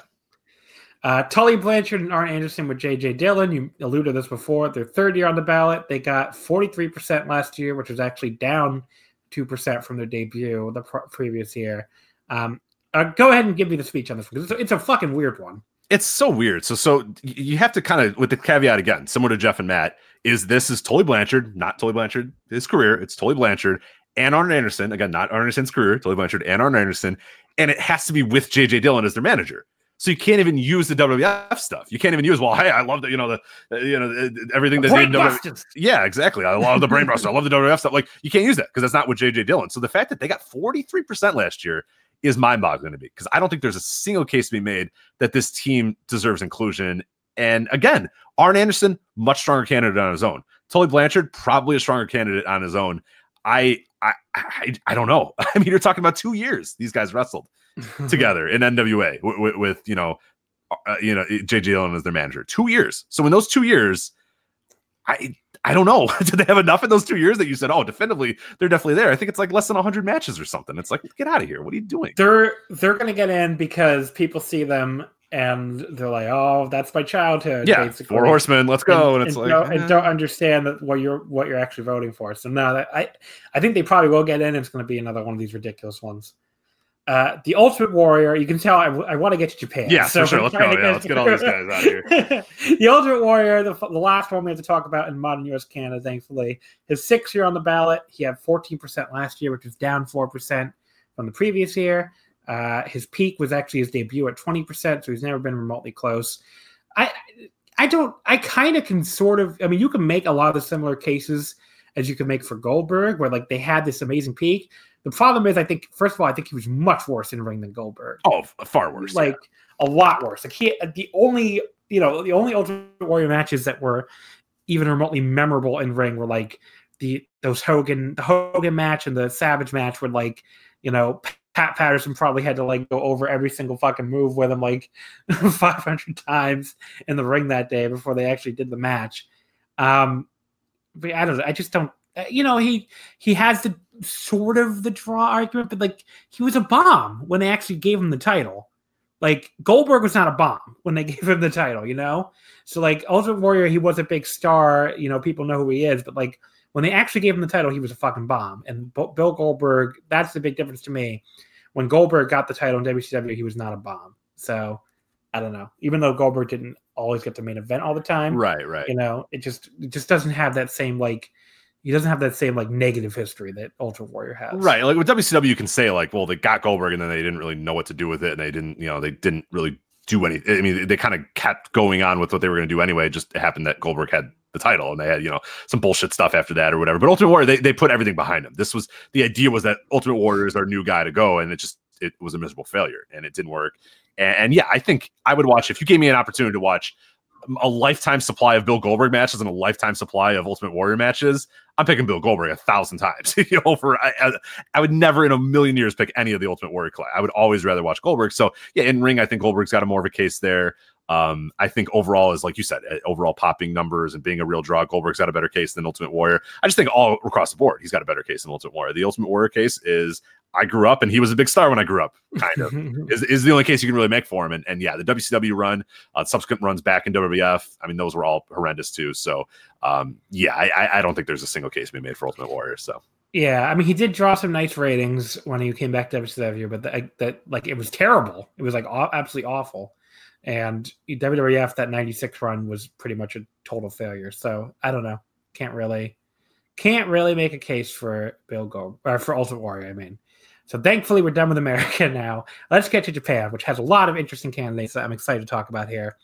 Uh, we'll start with Akira Taue, who, you know, this is seventh year on the ballot. He was very close last year. He got 52%, a big jump, 18% up from the previous year. Uh, that was also his peak. So here's the thing about Akira Taue. I totally understand. I was not like someone who would consider myself a Taue voter if I had a ballot in the previous, like in the past, I'd be like, I don't know about Taue.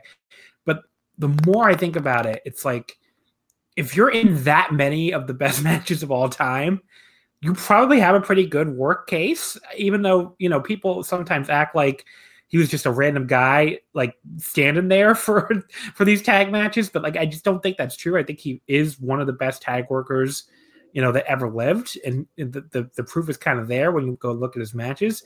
So i kind of feel like if you're one of the best tag wrestlers ever lived you probably have a pretty strong case right there to begin with. And you know then on top of that he was a huge star. He won all those tag leagues back when that was a big deal. You know, he won those tag titles. He was one of the big four in all Japan that like, you know, he was, you know, clearly the least popular of four but still popular. It's not like he wasn't popular. So I I kind of think the more I think about Taue, I think I would vote for him. Yeah, Taue, I'm always on the fence about. He's definitely a guy that I have a, a check mark next to because he's he's a guy that like I really try to I, I, try to watch. I try to really get it every single year with him, and I don't know that it ever quite clicks with me. It's it's anytime I watch those matches, it's always you know everybody else in the ring really jumps out to me. I'm like, man, those are the best ever. And then like Taue, yeah, he's, he's a good part of those team matches, and and he's an important figure in those matches. But I feel like those other three just every time I watch him, you know, depending on who's in the match with him or whatnot, it always feels like he's the fourth of the four guys every single time. And and again, that's like no, you know, it doesn't. It's not anything against him because like we're talking about, you know, he's probably in the ring there with three of the top wrestlers of all time. Like and, and you know, just being the fourth guy out of those four is not really necessarily means that he sucks or whatever. It's just like those other guys. Anytime I watch, to say, okay, I'm to watch and see how great Taue is. I just end up being like, man, fucking Misawa so good. like I just love Misawa so much, and, and it's it, it. I always get kind of distracted by the other guys in the ring as opposed to Taue. So I try every year, and I'll do it again this year, where I just really dive into it and, and say, okay, is this guy? Let me see the matches that eventually click with me for for, for Taue. Let me finally find out if you know it, it, it, works for me and, and this might be the year where, where i finally can do it because if i'm not going to use many of my votes on modern us and canada which by the way i, I don't think i am uh, this is a real good opportunity for me to finally say okay it's now or never for Taue. Am I going to vote for him? I have the extra votes. I have the ability to do it. Will I vote for Taue? So, so I'm really going to put a big effort into it. I, it hasn't clicked with me before, but I'm, I'm going to try this year again uh, to figure it out with Taue. And I will listen to anybody's arguments or whatnot. There's been a lot of good ones, and I know Chad Campbell wrote an article for us many years ago uh, about it as well. But yeah, I, I'm open to any Taue arguments you can make to me because I, I, will definitely listen to them. But yeah, I don't know if it's quite ever clicked with me in the same sense. But he's he's on my short list though for sure. I think you know if you want to talk about accolades too, you know what what still does mean something in Japan. I mean, he was he he did win the top title in All Japan and Noah, I mean they were both very short runs with the Triple Crown, the GHC, but he won them both, and you know not a lot of people won those titles, right? And he won the Champion Carnival in '96, which is you know, again, not a lot of people won the Champion Carnival. He won the World's Strongest Tag Determination League twice alongside Kawada. You have the tag title seven times and they're considered a big deal at the time. I mean, he was a big star. He was not just like some guy standing there, I guess. It, it's like, I, I, think there's a clear case here, even if you don't think as highly of his in ring as some other people. But that's my, I, I, I would, I lean towards putting him in. Uh, the next one, CIMA his fifth year on the ballot. He got 24% last year, which was actually down from the previous year of 33%. Uh, his peak was 40% in 2016. CIMA's a really interesting one because he, in some ways, I can totally understand why people don't vote for him because he does not have, um, very similar to he doesn't have like a lot of really, really, really high level singles matches what he has is like a lot of high level tags again, and I think he's another guy you can make a strong case for as like one of the best tag wrestlers ever. Um, from a drawing standpoint, you know, I think if anything, he supported his case by leaving Dragon Gate and seeing how far and how fast it dropped for a while there. Um, you know, from so that that I think definitely, um, you know, is something you you want to point to.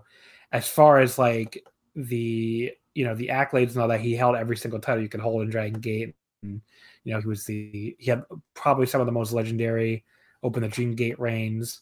Um, I mean, he was just basically he he was as responsible for the rise of that company as anybody. He has a huge influence argument when you look at guys like Ricochet, you know, who who would point to him as like such an important part of their careers. Um, you know, I I could definitely see voting for him. I lean towards voting for him. I'm not sure it's like a total slam dunk, but I think at the end of the day, he's probably a Hall of Famer. Yeah, and I'm the same way as well. And and and one thing that always comes up when you talk about CIMA is people will say, okay, well, if you're talking about great in ring worker, you know, what are the matches? What are the definitive CIMA matches you have to watch? And and in one case, it's like weird because nobody can ever really give you like the definitive, okay, these are the ones to watch. But I think that's also partly makes this case because it's like, I don't know, dude, like watch like anything in the last 15 years. It's probably good. like, you know, like that's sort of the thing that I always bring up is people like, okay, what are the definitive CIMA matches? And I'm like, dude, I just go and watch anything with this guy. Like even till you know, until a few years ago, he was pretty much for the last 15 years, you know, putting together incredible matches on, on a, on a you know monthly basis or weekly basis. I mean, he's a part of some of the best tag matches ever. Yeah, maybe he is not the only guy in it, but like when you have that many great tag matches and that many you know matches that you can consider you know watchable, like that's got to count for something. Yeah, maybe he doesn't ever reach the high level as like a singles guy that some of the other ones do, but like yeah, it's it's it's you can't deny how important he was in, in, in terms of the in ring and Dragon Gate and how great he was throughout the years. And then there's also the influence too, where like, yeah, the, the amount of guys that have kind of been under his, you know, tutelage and the guys that have went to America and, and, and, and had pretty high heights because of CIMA, and, and and largely, you know, he plays a huge role in their guy, you know, those guys' careers. You know, guys like Ricochet and guys like Pac and and guys that are Pac, sorry, and, and guys like that. It'll still take it'll take like six years for me to get the Pac thing together. But uh, you know, there's guys like that, Matt Sydal, you know, the, uh, you know, a bunch of guys that that really, you know, he had a profound you know effect on their career and then the fact that like yeah i mean he is a big reason why dragon gate existed and and and you know dragon gate for whatever you think of dragon gate whether you like it or not it's undeniable that for like you know God, what two decades almost now at this point have been like the one of the most stable companies in Japan and like just kind of doing their thing and and and you know become you know being the second brand at any time maybe third brand at, at their absolute lowest in Japan. And that's the, you know that's profound. I mean that that is a big deal to do that. And then you look at like the second he leaves, they just plummet, like like, and not even like a, a dramatic plummet in terms of like in ring, in terms of creative, in terms of all this. It's just like holy shit! Like once he's gone, like, and and I'm not saying he's the only reason that happened, but it it was pretty eye opening to be like, oh fuck, like that's what happened, and it took them a little while to recover and get back. And now he's doing the stuff with OWE. He's in AEW. Like I think his case is only going to improve in the next few years but he's still a guy that I, I definitely vote for. I, I, think he absolutely belongs to go in, uh, you know, actually belongs in. And yeah, I, I will argue to the end of the day that like there's just he, he's just got something in every single one of those categories. And that's at the end of the day, that's what this Hall of Fame is all about: is somebody that can can sort of check all those boxes in some way. Maybe they're not overwhelming in any one, but he's really good in all three. So yeah, he's he's a no doubter for me. And I've seen these arguments before too. It's like I, I don't know, like the the drawing arguments where it's like, well, he didn't draw like thirty thousand like Baron von Dipshit or whatever. And it's like, look, he he, was clearly a draw at his level, you know, and like he clearly was a draw in a Japanese promotion at a time when everyone else in Japan was not drawing.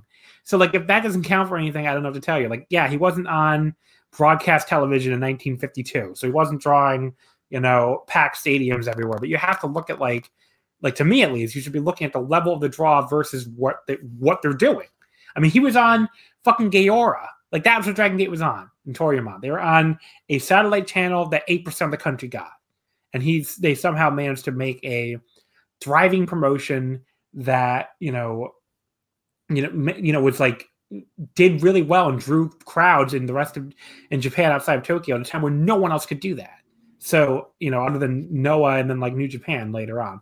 So I don't know. I mean, they were doing well when New Japan was doing terrible. Exactly. So, yeah. Well, that's what I was saying. The stability like I, I know that's not sexy argument to make, like, hey, stability, but like, yeah, God, I mean, the, the, the stability with him being one of the top stars in Dragon Gate for all those years, that's got to count for something, man. The fact that like all Japan ebbed and flowed, New Japan ebbed and flowed, Noah ebbed and flowed, and through all of it, there's fucking Dragon Gate just like chilling, being like, yeah. hey, let's go. We're seeing like DDT right now, sort of rising up and and doing stuff, and it's just like eh, there's Dragon Gate just like chilling, and and the only time that it doesn't do that, the only time that it does fall is is when he leaves, and it's like, okay, well that that might be a thing, and that might yeah. be something to look at. So no, I, th- I think there's absolutely a, a, good case to be made for CIMA, but uh, no one's listening though because he's only got 24. percent He's down nine percent uh, year over year. So I don't know. I'll try, but yeah, I don't know. Hayabusa, his fourth year on the bat last year, he got 32%, which was down 5% from the previous year. Uh, his peak was actually his debut year of 2016 when he got 49%. Uh, Hayabusa is one for me where I don't have a ton of strong takes because I wasn't really watching his original run. I wasn't like a FMW person. Um, do you? I know I, I've heard, I've definitely read a lot of good arguments for him, especially from like an influence standpoint. So, do you have any like what's your take on Hayabusa? Yeah, so I, I really like Hayabusa, and I feel bad that that that I don't vote for him because he's like, you know, a big part of like my early wrestling watching was you know watching videos and downloading videos and, and this Hayabusa guy doing like these death matches or this crazy shit. And I remember I think the first time I saw him was at ECW and I was like, oh, I gotta find out more about this guy because he's just he jumps off the page. You see Hayabusa, you see his mask, you see the way he looks, and you're like, fuck, that guy's awesome. Like that guy's really cool. So he kind of opened my eyes up to a lot of you know pro wrestling that wasn't in America. So I give him a lot of you know credit for that in in my life. But ultimately, though, I don't know that like yeah, I, I hear the cases that people make, but ultimately it just doesn't. I don't. It, doesn't click with me in the same way. Like I've watched a lot of his top top tier matches, and they're fun, they're fine. But I don't know that that like I'd really consider him like in ring that I would really check his box there. I, I, I think there's a lot of really fun Hayabusa matches.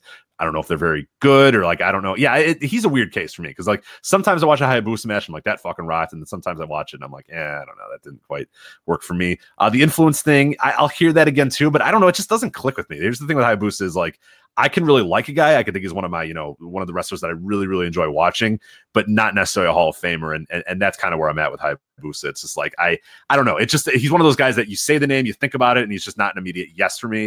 Uh, and I don't even have him on my short list either. It, it, and it kind of stinks because I think he's he's he's an awesome wrestler. And I, I, I, again, if he made it in, I wouldn't be upset that he made it in. I just, I'm not going to be the one that's going to vote for him, though. It just, it doesn't, it doesn't click with me. I just can't figure, figure it out in my own head. Up next, Jun Akiyama, 11th year on the ballot, 55% last year, up 8% from the previous year. Rich, I can't fucking believe we're talking about him two years later. How is Jun Akiyama not in the fucking Hall of Fame? It's not because of me, man. I'm voting you're, for him. You're so. one of you're one of let, let, let's just go over this really quickly because this I'm gonna get worked up about this again, even though I really shouldn't. You're one of the best wrestlers of all time.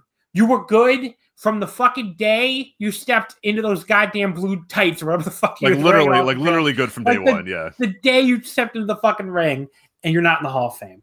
What the fuck?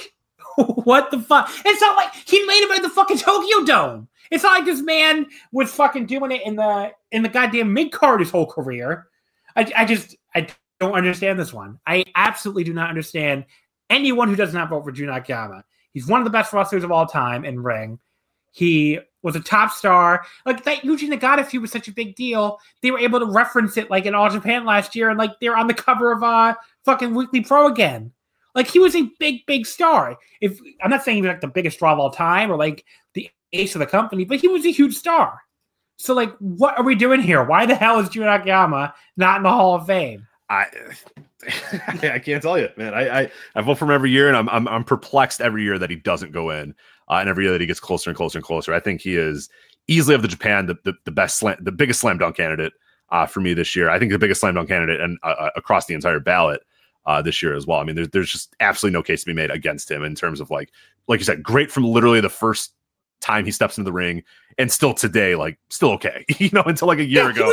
He was, he, he was like he had an amazing champion card run last year. Yeah, which by the way, when we say stuff in the ring, that was 1992 and it's 2019 right now. So like, yeah, that's a lot of years of being pretty good. Yeah, uh, and and and like you're saying, it's not like he just did it while doing you know junior tag matches or whatever. It's like he did it while also being like in big main events, being a big part of Noah. You know, All Japan. Yeah, he wasn't maybe the top guy in All Japan because they had fucking Misawa and Kobashi and and and, and you know uh, uh, Kawada and whatever. They didn't quite need him, but like even in those late years of All Japan, like you could see him starting to kind of come up and come up and come up, and he moves over to Noah, and he's almost immediately one of Noah's biggest stars uh, right out of the bat too. And then like, yeah, he comes and then he books All Japan and he he gets them back on the right track. He basically recovers that company from death. It's like, I don't. What more do you need? I don't know what more you need for Jun Akiyama. So the, I don't know. It, the man has the man's gonna go like walk on water, and they'll be like, well, you know, yeah, it's not that hard. Already, he just already did that. So I don't know. Let's get let's see if we can really uh, did he walk on water like Kobashi walked on water? I don't know. It's like you're that. That's my favorite like anti Akiyama argument. It's like, oh well, he wasn't as big a deal as Kenta Kobashi.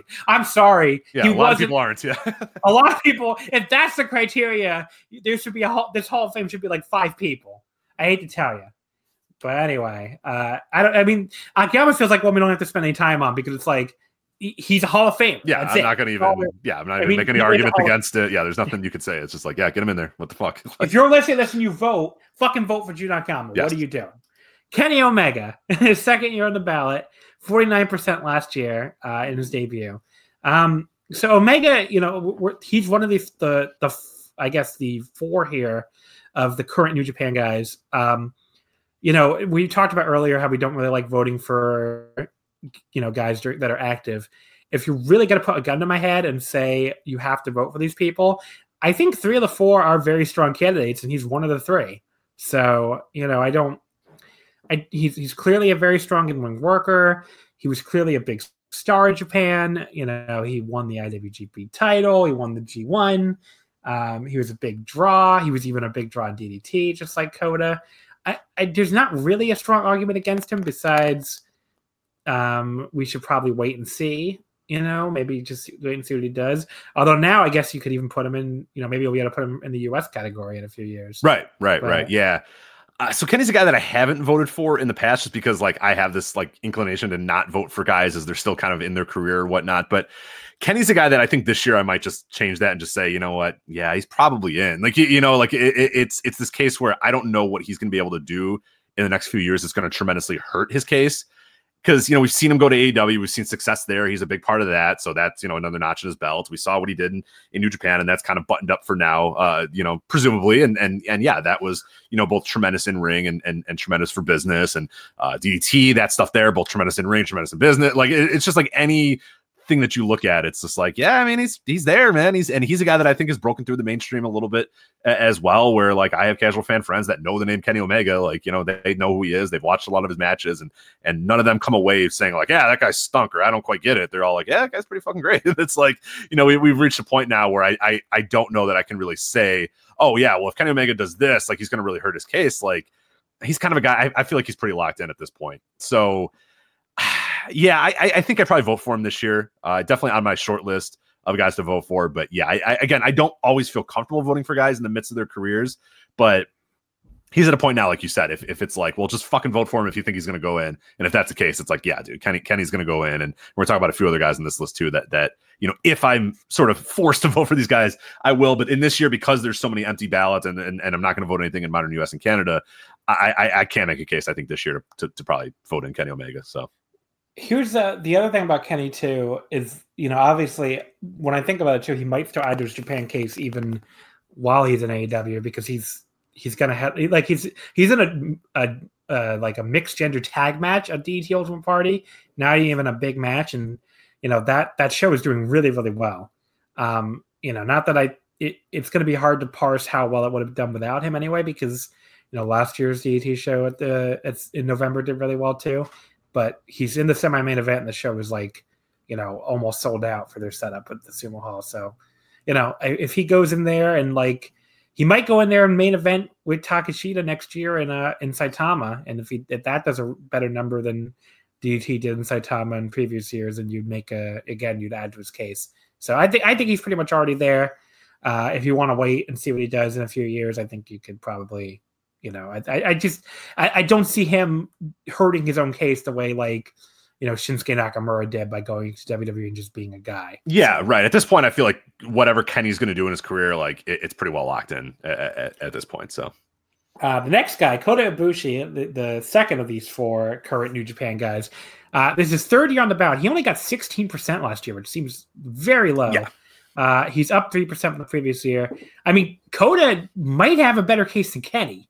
I mean, he he was in like people. I don't know if they understand what an enormous draw he was for DDT coming up. I mean that like DDT before Kota Ibushi was nothing.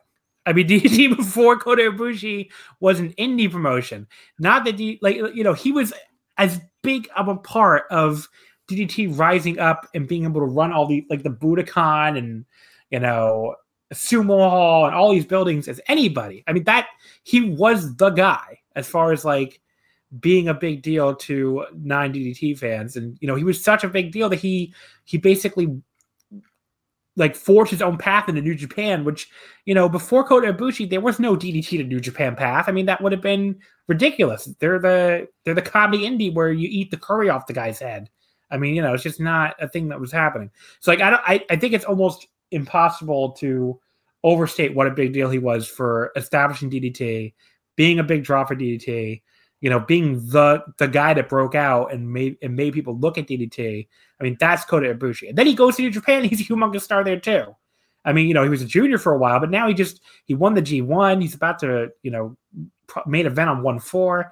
I mean, I I think Kota, and, and, on top of all that, he's one of the best in ring wrestlers I've ever yeah, oh, seen. Oh yeah, yeah. yeah so yeah, like I, I, don't know. Fifteen years like, of great matches too in between there. Yeah.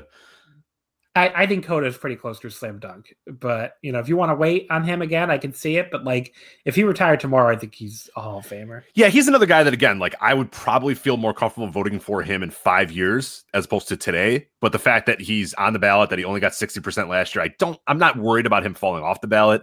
And he would just be able to get back on a few years later, too. Because, by the way, if you do fall off, like if you do something significant, like they will put you back on there. So, like, say Kota did fall off this year and then goes to, you know, one four main events and has a, you know, great year in New Japan or whatever, he'd go back on. But I think this year is, it, we're going to see a huge jump for him.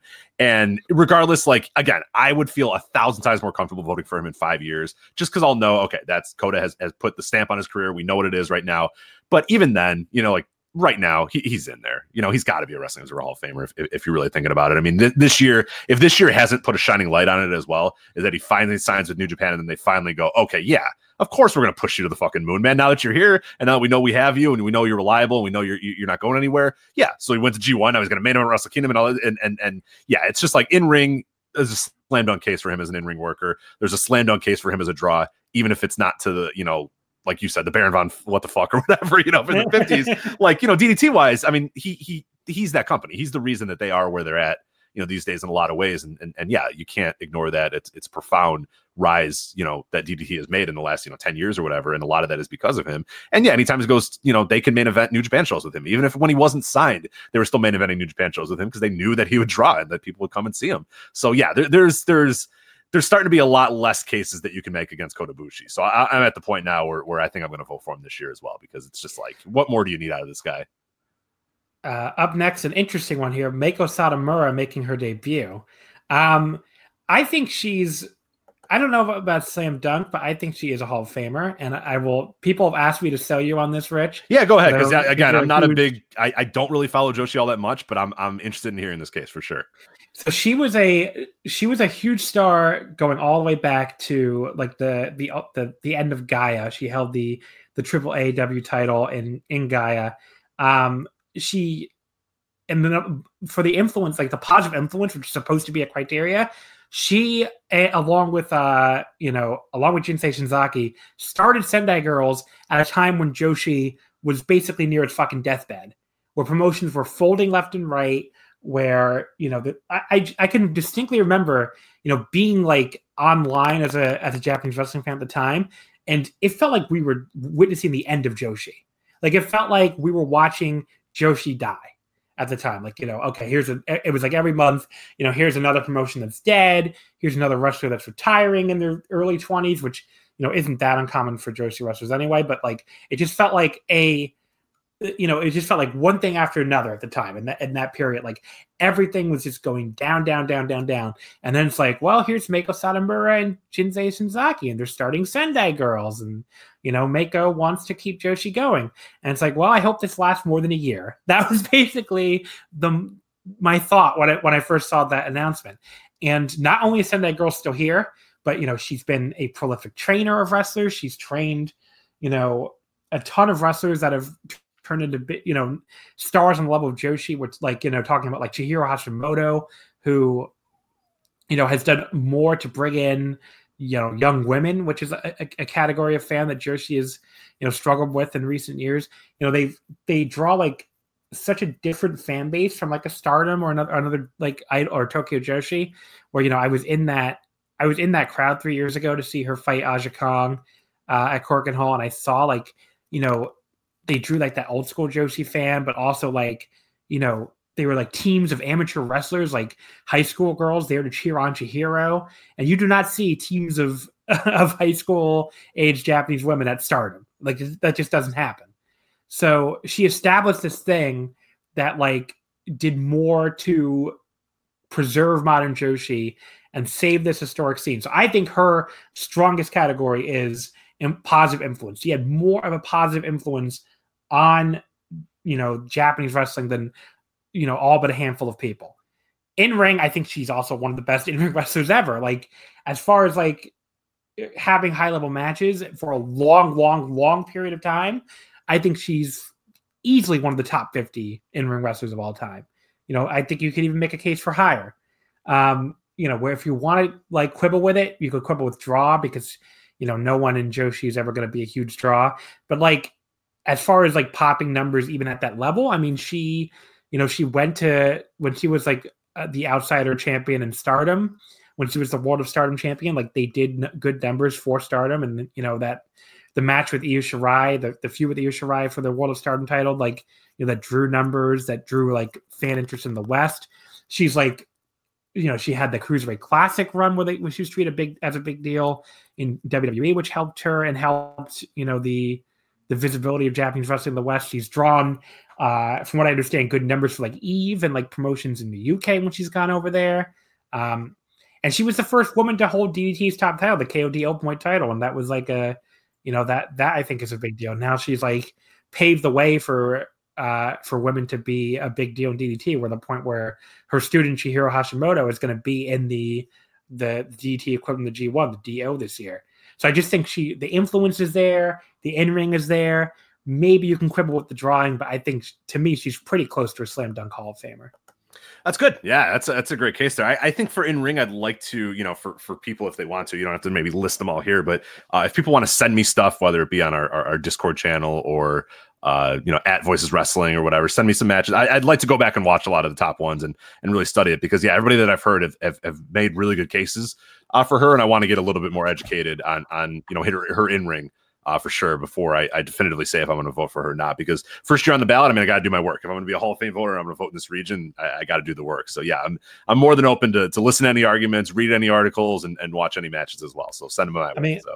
I'm going to tell you, go back and watch that Sendai girls match with Aja Kong that I was at in 2016. I think it's like April. That's like one of my, that was probably my favorite match in the okay. entire trip. It was just an awesome match, and like she has other matches with Aja Kong over the years.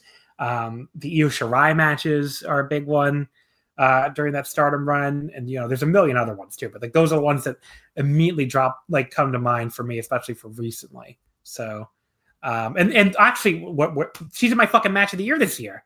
I can't believe I forgot about that. Her and Sarray is currently my match of the year for 2019, a five star match.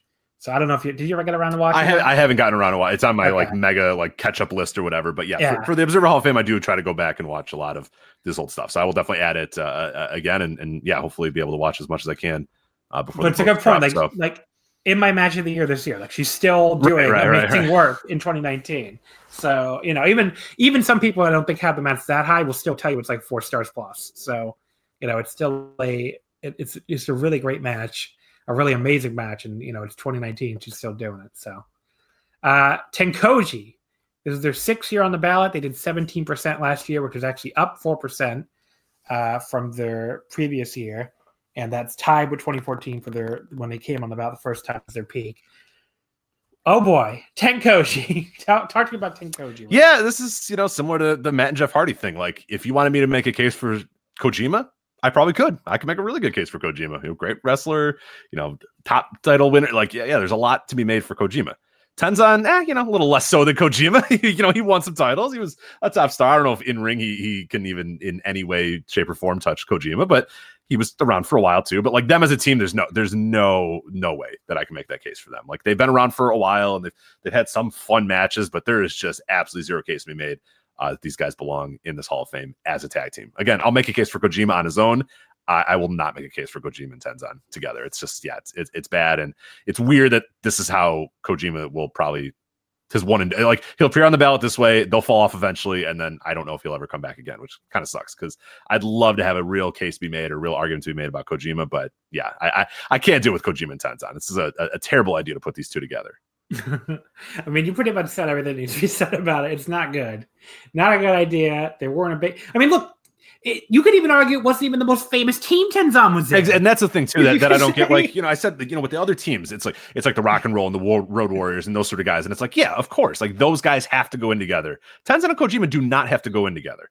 Tenzan has had other teams. Cho-Ten, yeah. Cho-Ten. I mean, he also had a... like what 15 years of a career before this team even existed, or 10 years yeah. of a career before this team existed. And there's a lot of stuff in that 10 years that that happened before that team existed. And and oh, Kojima has a ton that happened before that team existed, and then a ton that happened, you know, in between that team existed. And it's just like the fact that they they're put together and they're linked together on this ballot really stinks. And and and it just it takes away from both of their guys cases.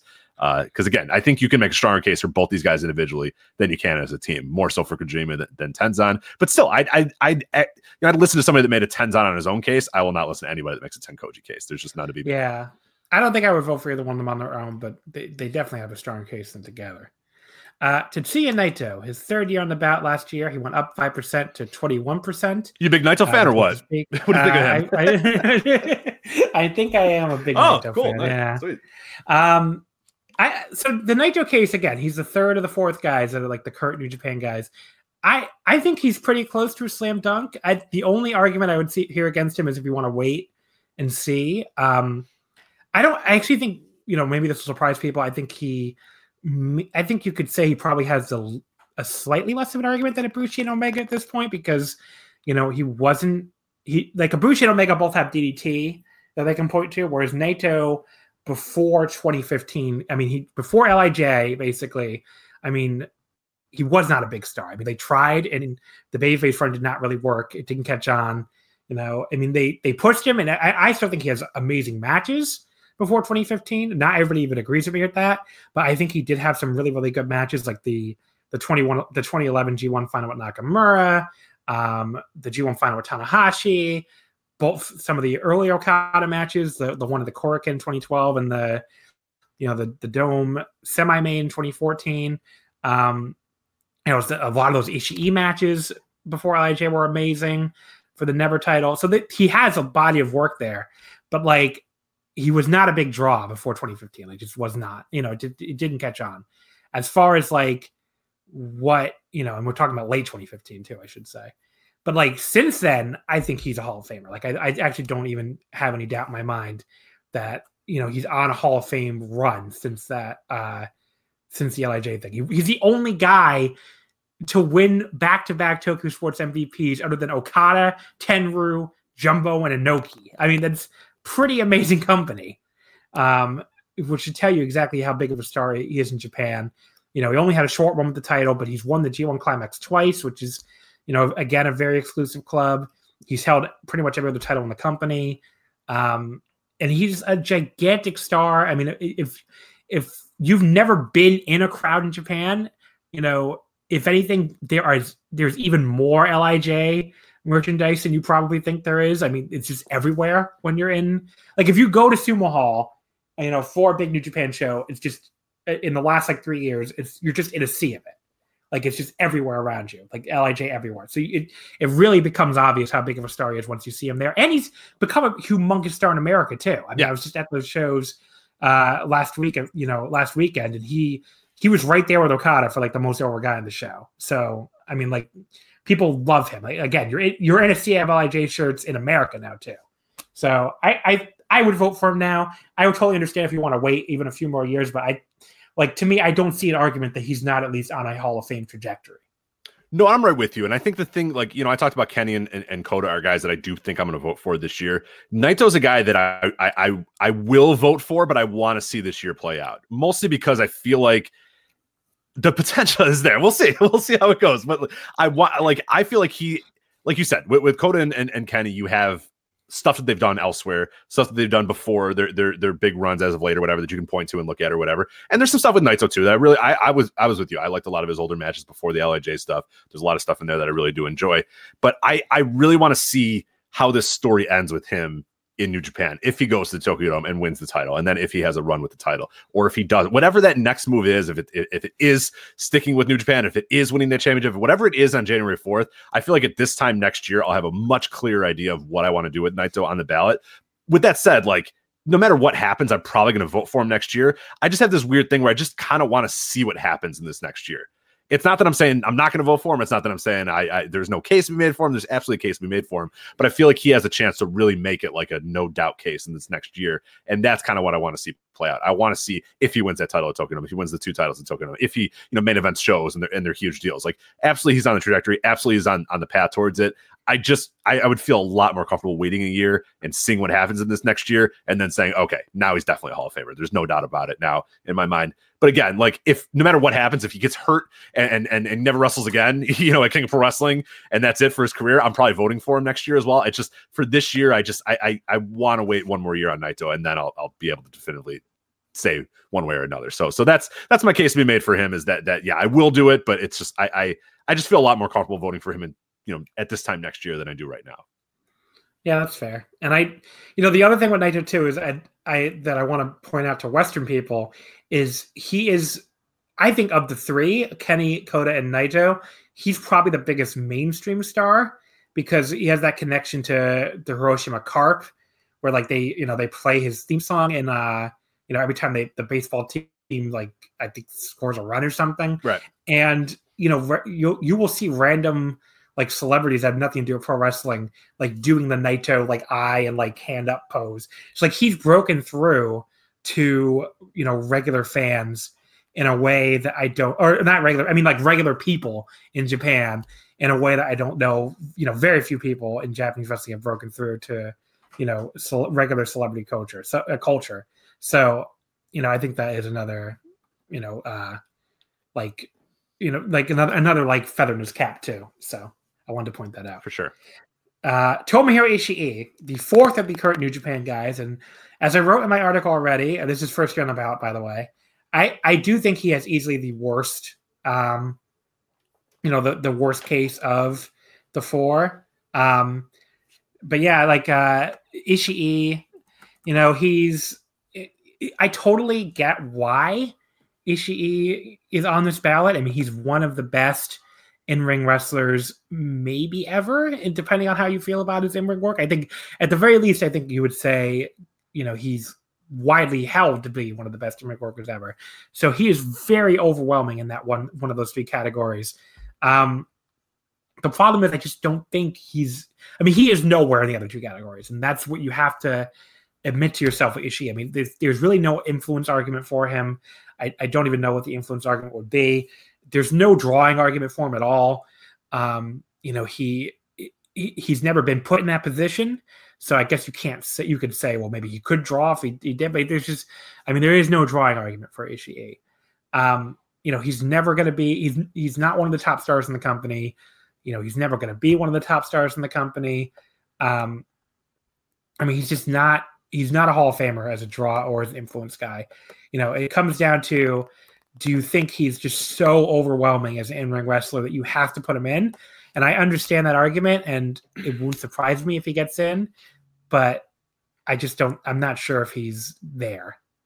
Uh, yeah, I'm I'm very conflicted about Ishii because he's a guy that like from a straight in ring standpoint, he's like one of my favorite wrestlers ever. I, I, I fucking love Ishii. like, he's just incredible to watch, and, and, and seeing him live is just a different atmosphere too. Seeing him wrestle live, and just there's so much with Ishii that I absolutely love, and and and, he's a guy that I want so badly to vote for, but uh, it's just for whatever reason I'm conflicted every time I, I, look at this list and I go, okay, you know, I, I, look at these Japan guys and I look at Kenny and I look at Kota and those are guys that yeah I'm definitely gonna vote for. Naito's a guy I, I want to vote for. Akiyama's a guy I'm gonna vote for. CIMA's a guy I'm gonna vote for, and then I just get to I get to someone here Ishii, and there's always this reservation. There's always this quick little. Mm, I don't know, and it, I don't know why I have that reservation about Ishii.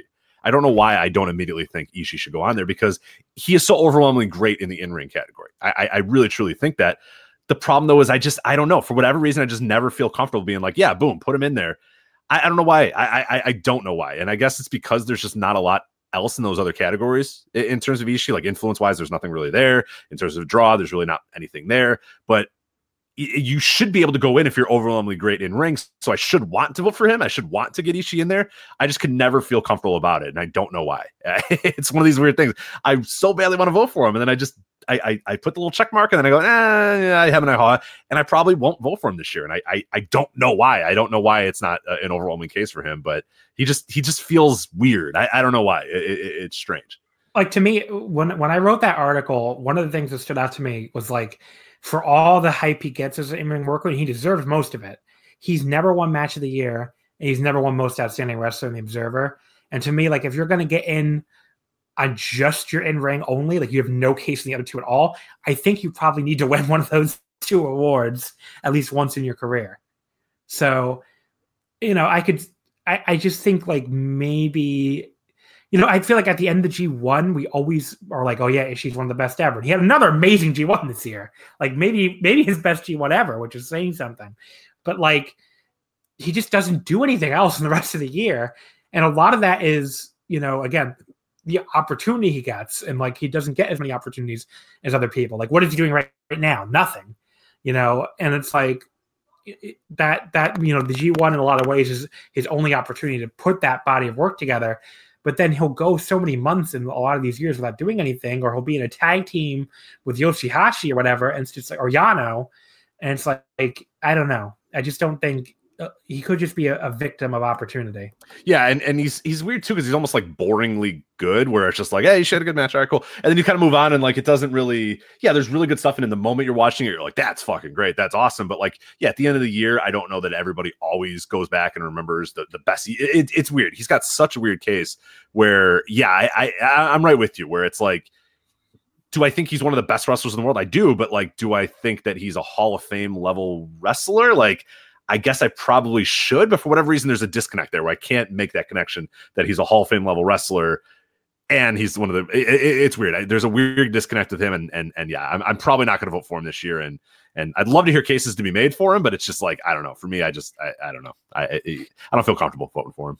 I will say he was like like amazingly over at the US shows last weekend, which made me think a little bit like, eh. oh, they like, love him. Yeah, dude. Seeing really, Ishii live is insane. Like seeing him in America yeah. live, like this is a guy who who almost maybe and and it's not like the J- Japanese crowd loves him too, but like the American crowds for whatever reason, there's just a connection to Ishii. Just everybody loves that no neck guy. They just there's something about him. Seeing him live in America is is, is awesome and, and super fun. So yeah.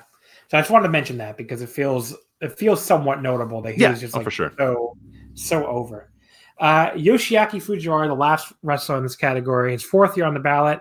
Uh, he had 38% last year, which was his peak, and it was up 3% from the previous year.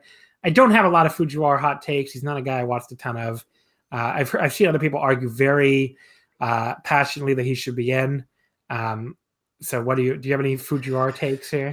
Yeah, I'm I'm not a big Fujiwara guy. Like I, I don't love the style particularly that, that he's most notable for, and a lot of the you know hyped Fujiwara matches that I've watched, I, eh, I don't know, they don't quite land with me.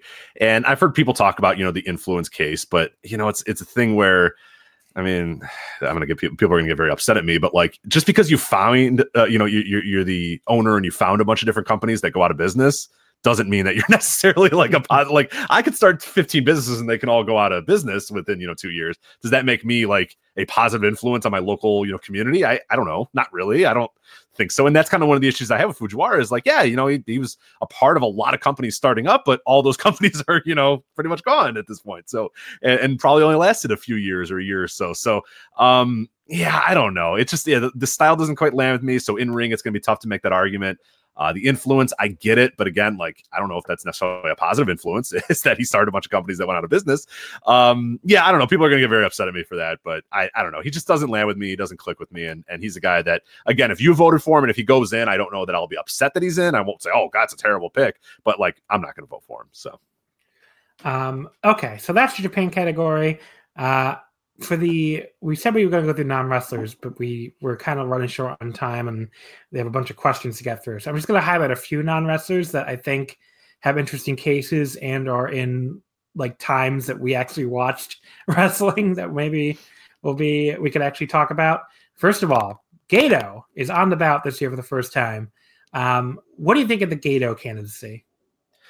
Oh man, so the the Gedo one is an interesting one. It, again, like I, I, got people upset on Twitter when I was just like, "Yeah, there's a big case to be made that like we should wait for Gedo and we should, you know," and then people went nuts and flipped out. I'm like, "Oh my god, you've got to vote for Gedo!" And like, I didn't say I wasn't going to vote for Gedo. I probably will vote for Gedo. I mean, he's obviously had you know a, a, at this point now a six seven year run uh, as Booker in New Japan, and and they've you know come from the doldrums of where they were uh, in the mid 2000s and have kind of emerged as as you know an international player, a worldwide player uh, in the wrestling industry, largely as a result of, of a lot of his work. But you know, it's one of these things that that's always weird with bookers in, in wrestling is like you know, at what point did it stop being Gedo and Jado? At what point did Gedo just get like a thousand percent of the credit? It, it, it's strange in that way. We're now, like Jado, it's like ah, fuck Jado, who cares? Like Gedo, it's all about Gedo because he's the guy, and he's the guy we see more, so we kind of attribute him. But like, I don't know, it when I first started watching, it was always Gedo and Jado, and we still hear that Jado does have a big influence in, in the booking committee. But now Gedo has just kind of become the guy that people sort of point to. So essentially, when you're voting for Gedo, you're voting for quote unquote New Japan booking in the last seven years or whatever, no matter who's you know sort of at the table or who's doing stuff, which which is fine with me. That's cool. He's kind of the figurehead or whatnot. So you know, given where they've been, like yeah, I think there's an absolutely a case to be made for Gedo uh, to get in there and, and, and absolutely case that he deserves it. I mean, is it possible that in the next four years he does something profoundly stupid that tanks the company and they go out of business? Yeah, it is, and and that might happen. But at, at this point, right now, I, I think that there's you know there's a real good case to be made for Gedo, and I, I will most likely be voting for him. But I at least want to you know have a little bit more of a discussion about it before I just immediately say he's a slam dunk, no doubter. Yeah, I mean, if you look at where the company was when he took over and where they are now, I think that's probably a pretty strong case that he deserves to be in. Um, the Crockett's. Any strong takes from the Crockett's? Junior has been on here 13 years. Uh, last year, he got 29%, uh, which is down a lot from his peak of 43% in 2011. Uh, Crockett Senior has been on seven years, and he got 50% last year, which was not his peak, actually. 57% was his peak in 2015. Uh, what do you think of the Crockett's? You vote for either one of them? yeah, actually, I, I, vote for both of them every single year because I just I, I don't understand why there isn't more of a case to be made for those guys. I mean, senior in particular, you know, he he was uh, a great wrestling promoter for many many years and was able to kind of get his territory to be one of the preeminent territories in, in, in wrestling history. So it's like I don't get what what what you won't make for for Crockett Senior. So I I always vote for Crockett Senior. Uh, and then Crockett Jr., it's like, yeah, you know, NWA collapsed and, and it all fell apart, but fuck, like he was a big part of them rising up and, and becoming a huge deal and becoming, you know, the number two promotion in in in the country and and really competing directly with you know Vince McMahon and WWF or whatever. Yeah, the fall was was precipitous and and maybe his business acumen wasn't great, but like I don't know, I got to give him a little bit of credit I think for at least getting to the level that they got. So I'm always kind of surprised when Crockett gets so little uh, respect, and I think that might just be because of how it all ended. And and and you know, some people kind of said like, oh yeah, well he was just kind of a, a, a, terrible businessman and all that sort of stuff. But like, I don't know. I, I, think he some of the moves he made were you know pretty risky and and and maybe didn't play off you know play out you know when it was all said and done. But I think you got to give him some credit for the peak. So I, I vote for both those guys. I, I I'm kind of shocked. Uh, that they don't get more support uh, than they do. So yeah, I'm, I'm a I'm a Crockett voter for both of those guys. Uh, Jim Johnston, I think, is one you probably want to talk about. His, Absolutely, his first year on the ballot. Give me some Jim Johnston takes. Well, so I have, I have ever since I got a ballot in 2014. There's two guys that I have said that Dave should add to this ballot. It's Jim Johnston and Ted Turner. They both get in this year. I'm not saying that's why I'm saying, John. I'll put your name in there because apparently I, there might be other people. There may be other people that said it, but I don't think it's a complete accident that I asked for Ted Turner and Jim Johnston. And finally, this year, I'm looking at the email right now. I said, Dave, for the final time I'm going to do this, could you please add Jim Johnston and Ted Turner? And goddamn it, he did. So uh, Jim Johnston, I think that's a slam dunk case for me. And and and I'm somebody that that really thinks the music in pro wrestling is is super important to the characters, to the wrestlers. I think guys in a lot of cases get over to another. I, I, it's not that like theme music will absolutely 100% make a guy. Uh, I guess for Bobby Roode or whatever, it will make a guy. But like, I think it enhances guys. Like, I think Stone Cold Steve Austin becomes the megastar he is because of the glass shatter. I think The Rock becomes who he is because that. I, I think that helps kind of take guys over the, uh, you know, leaps them over and, and, gets them to that next level. And Jim Johnston's the guy that you look at, and, and, and the body of work for him is insane of the guys he was able to to to, to do music for and what he was able to do in the 90s and the 2000s with, with WWE. And, and yeah, it's not all been good. And he obviously lost his touch, you know, in the final few years there. And it was like definitely time for him to go because he kind of lost touch with what modern wrestling was. But I think at, at, at this point, or what modern music was, I should say. But no, I mean, 32 years with that company, developing a lot of their music, you know, in tow with Jimmy Hart. Uh, who went in last year and Jimmy Hart. That's a big reason why I wanted him to get in there too. I think you know not only as a wrestling manager, I think as a composer and and and you know the music influence is is so huge in pro wrestling. And and Jim Johnston's a guy that I don't think he's going to get a lot of support, but I know 100 percent I'll be voting for him because I just think the music of pro wrestling is so important to characters and so important to the whole aesthetics of wrestling. And this guy, you know, is arguably the best one to ever do it. And and yeah, there, there, to me, there's a no doubt case for him, but but it'll be a struggle for him no matter what to, to get on, which kind of stinks. Um, what about Naoki Sugabayashi? He was the chairman of New Japan going back to 2013. And I, I sort of think if you're going to support Gedo, maybe you want to support him too, given how much um, you know New Japan has grown across in, in that period where he is chairman. I guess the question is maybe trying to decide how much of that he really deserves credit for, and is it a Hall of Fame case? But what are your thoughts on Naoki Sugabayashi? Yeah, this is a tough one here because it's like it's not sexy, you know what I mean, to vote for like the chairman.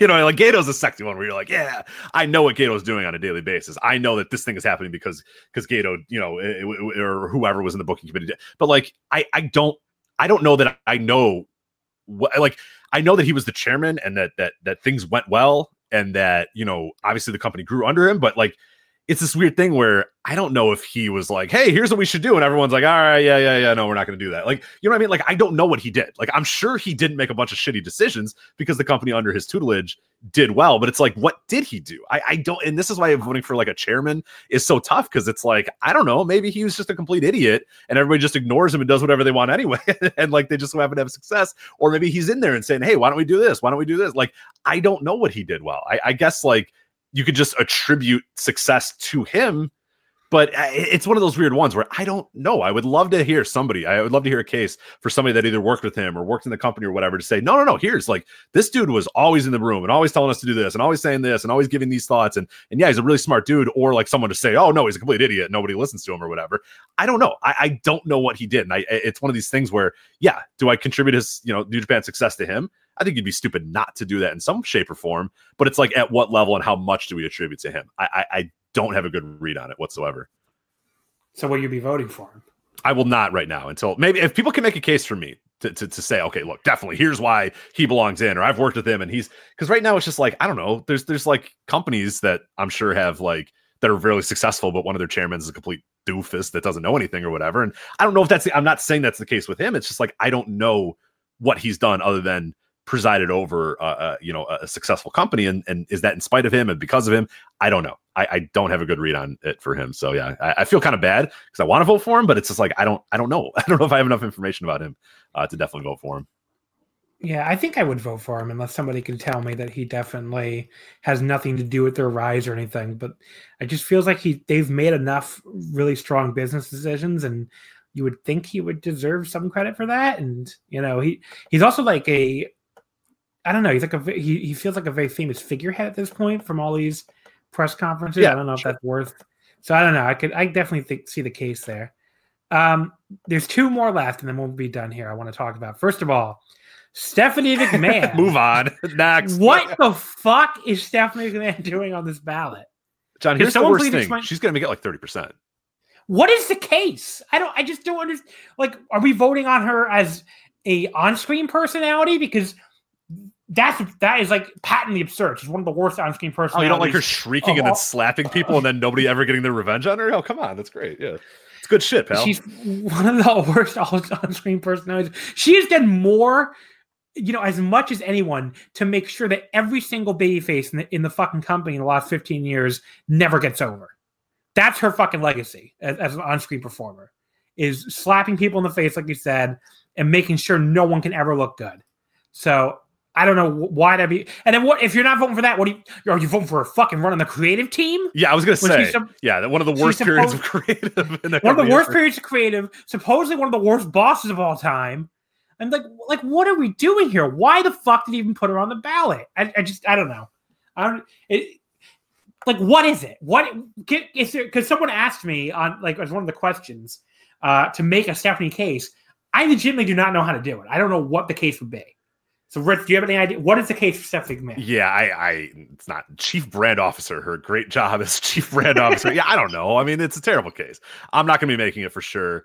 Um, yeah, I, I, I there, there's no way in in hell that I would vote for. Her. I mean, honestly, like of all the things, like her like match with Nikki Bella is probably the best case that I can make. Is like she had one match where she wasn't fucking terrible. So Trish, the Trish match was like shockingly not. Yeah, terrible. there you go. So I mean, yeah. that's my case. Is like I mean, her best argument might be in ring. Yeah, that's what I mean. That, that, that, Vince match was like not, yeah. like shockingly not that terrible. Uh, yeah, her best argument might be in ring, which is but horrifying because yeah, she she also wrestled for like two years in the, like you know the the nineties or whatever, and it was horrible. So, um, yeah, I, I am I am not going to make a Stephanie McMahon case. So yeah, that's that's it for me. Yeah, this uh, hopefully, but the worst part, she's going to get like 30%. You know what I mean? Like, I don't think she's going to. I hope. God, people be smart. Just don't fall for her. Drop her off. Yeah. Jesus Christ. Ted Turner. That's the last one I want to talk about. You wanted him on the ballot. So yeah. yeah. So, so Ted Turner, I think, like, honestly, and, and, and the big reason why I think that Dave probably did it this year in a big case why I was like, hey, you know, now or never for Ted is we know that, you know, obviously his health's not doing well. And it's again, it's like this fake Hall of Fame that nobody really cares about except for, you know, us weird wrestling fans or whatever. But still, it's a good time to sort of look at Ted Turner and look at what he did and, and, and how important he was to pro wrestling. And I think in our in an arguable case that he is not just the owner of a television station that happened to play pro wrestling, like he that network, he had an undying loyalty to wrestling because that re- wrestling helped his network get off the ground, TBS. And anytime in a boardroom they said, Hey, what are we doing with this wrestling thing? Let's get rid of this. He always would say, No, no, no, I'm never getting rid of it. They help my network. I, I, am loyal. I'm undying. I have undying loyalty to pro wrestling. So he saved Jim Crockett Promotions many times. Literally saved Jim Crockett Promotions by buying them and turning it to WCW. Saved WCW many many times when everybody said, "Let's get rid of this thing. Why are we doing this? What the hell? Why doesn't it even exist?" And he saves that company and keeps that alive for years and years and years. He gives Eric Bischoff, you know, Monday Night Nitro. That then kind of transforms pro wrestling as WCW makes a rise and, and becomes the top company, largely because you know his, his backing in a lot of ways. I, I think no, does he have like eh, you know, was was wrestling his number one objective and number one thing? No, absolutely not. But I think it's it's it's impossible not to say that he had an influence on keeping pro wrestling a, a two company, you know, American pro wrestling a two large company thing. If Ted Turner's not there, WCW's gone in 1992. You know what I mean? Like that's just just dead and gone. It's it, hell, it's, it doesn't even exist at any point because it's just gone when Jim Crockett Promotions run out, runs out of money and he doesn't save them. So that's kind of gone there. And and, and um yeah, I just think he has such a profound influence on on, on keeping WCW, Jim Crockett Promotions, keeping another viable alternative to WWF alive for as many years as he did. I think he's got a huge influence in, in, in turning WCW into a player in that industry and, and, and eventually, you know, going and beating WWE for, for as long as they did. And yeah, I think, you know, it's just it doesn't exist. I think all this stuff doesn't, you know, WCW doesn't exist. Jim Crockett Promotions probably doesn't exist as long as it does without Ted Turner. And I think that's that's something that definitely deserves some thought. Is is is where would where would the history of wrestling be without Ted Turner? Can you tell the current story of wrestling history without mentioning Ted Turner? And I don't think you can. And that's where I think he, he absolutely belongs in. So I'll be uh, definitely voting for Ted Turner. I'd like to see if others do as well. Here's a question: Would AEW be on TNT right now without Ted Turner? Probably not. No, I mean he, he builds he builds that legacy of wrestling yeah. on, on the Turner networks, and and yeah, even though he doesn't have anything to do with it anymore, it's still that like thing that like yeah, because they had it on for so long and because it was what it was and all this. I mean, yeah, there, there's there's absolutely a case to be made that, that you know that, that doesn't happen. You know that him. you know that was Tony Khan's pitch. Like when he went to the TNT executive, sure. he was like, "Look, like this is this is wrestling. Wrestling was here for the, that many years. We, you know, they they they marketed it immediately with like." Remember that when the AEW and TNT account started, like they had like the giant fire in the background that was clearly referencing Nitro. I mean, you know, they they just haven't they they played off that. The show is called Dynamite for God's sake. Yeah, I mean, I mean like, like it's it's clear. So there you go. Yeah, so so you um, can you can even include his influence even today, even with AEW, yeah. even if he's not directly involved in it in any way, shape, or form. But uh, yeah, no, I, I I'm voting for him, and I think there's there's a real case to be made for him. Uh, all right. So we have a ton of questions, and I know we've already been gone over two hours. So let's try to get through as many as we can. Um, some of these questions are Hall of Fame related, some of them aren't. So people just want to ask you stuff, Rich. Uh, first, they have all, all, opportunities. Why would they choose this? They have a thousand opportunities to ask me questions, but that, that's fine. So first of all, from the Twitter account uh, at Liar Medov, what's the last period in years you enjoyed the WWE main roster product? Um, not that long ago. I mean, 2013, 2014. I thought it was great. Uh, hell, and even a few years ago, their pay per views were really good. What was it 2015 or 16? like Joe and I would say every week that like these pay per views are incredible. Like the TV, you know, didn't really work for me, but fuck, like the pay per views were great when you had AJ Styles and Indy Cena doing fucking Yoshi tonics all over the place and stuff.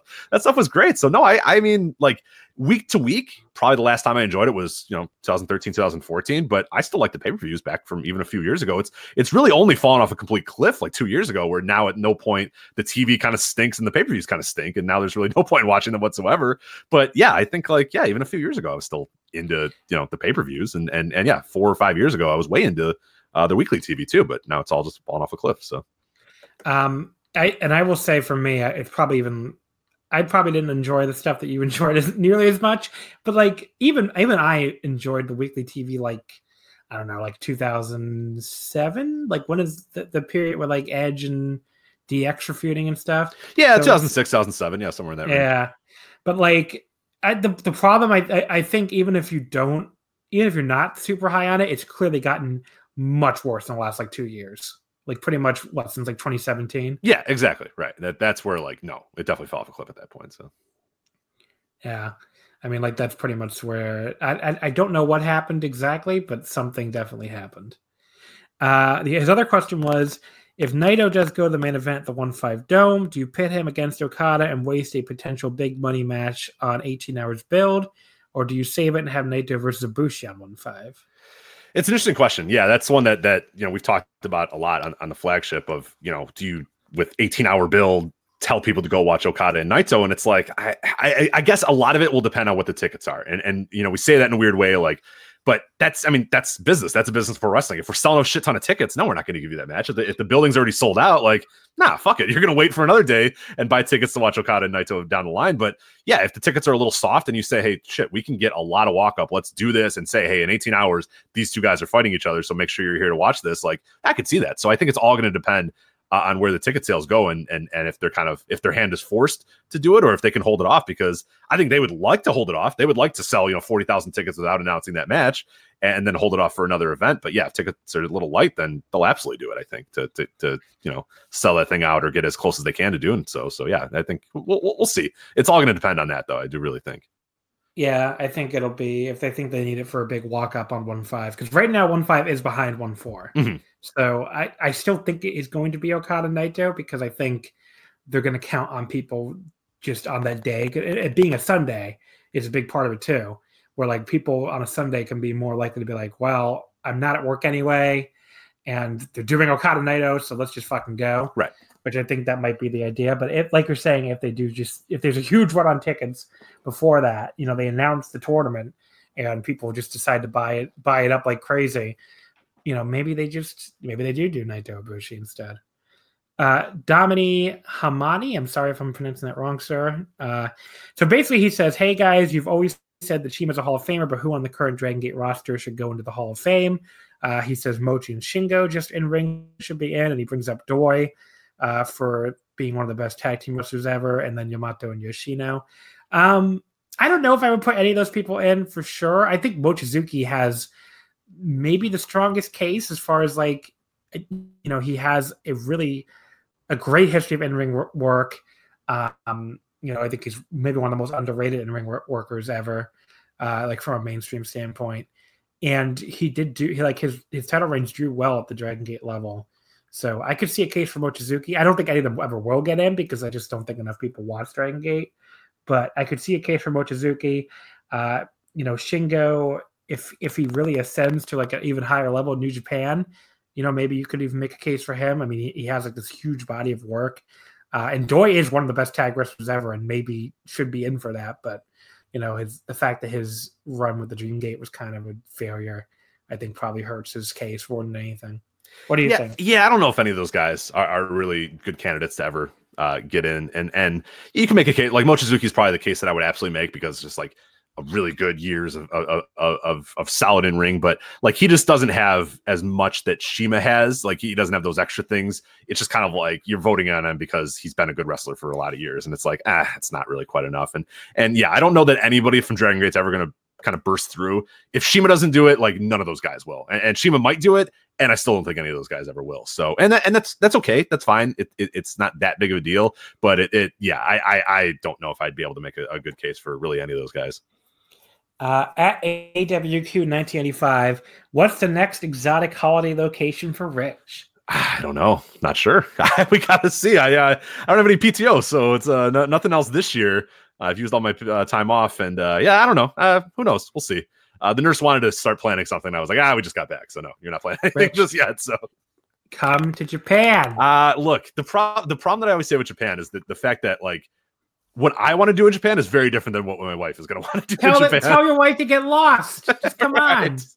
That's the only problem too. Is hey, I'm going away for a week on vacation without you. Bye. like enjoy. Try to hit the bricks. Yeah, that's uh, yeah, it's gonna be tough. Nicole, Nicole was able to like I don't know. I took Nicole on this last trip finally, and like she just I don't know. She just went shopping and like went like did a little sightseeing every time I went to a wrestling show. It was we we worked it out. Yeah, I, that's I, what that's what I'd have to do is kind of have a balance of like, okay, tonight I'm going to first ring, so you can do whatever you want to do. I'll be right back. Like yeah. like enjoy the shopping or taking photos or hanging around. But yeah, I mean, she likes to hang out with me when we go on vacation, so I feel like that'd be a tough sell to be like, hey, uh, yeah. just I mean, you, go you away. Still, you, still have all day. I mean, the, the wrestling right. shows are no, no, no. I mean, the wrestling shows are not as long as you think they are. Right, right, right. Like big big shows. Like basically, I sold Nicole. It's like, look, I'm going to be gone for like three hours. It's not you know, at nighttime anyway. And she was like, okay.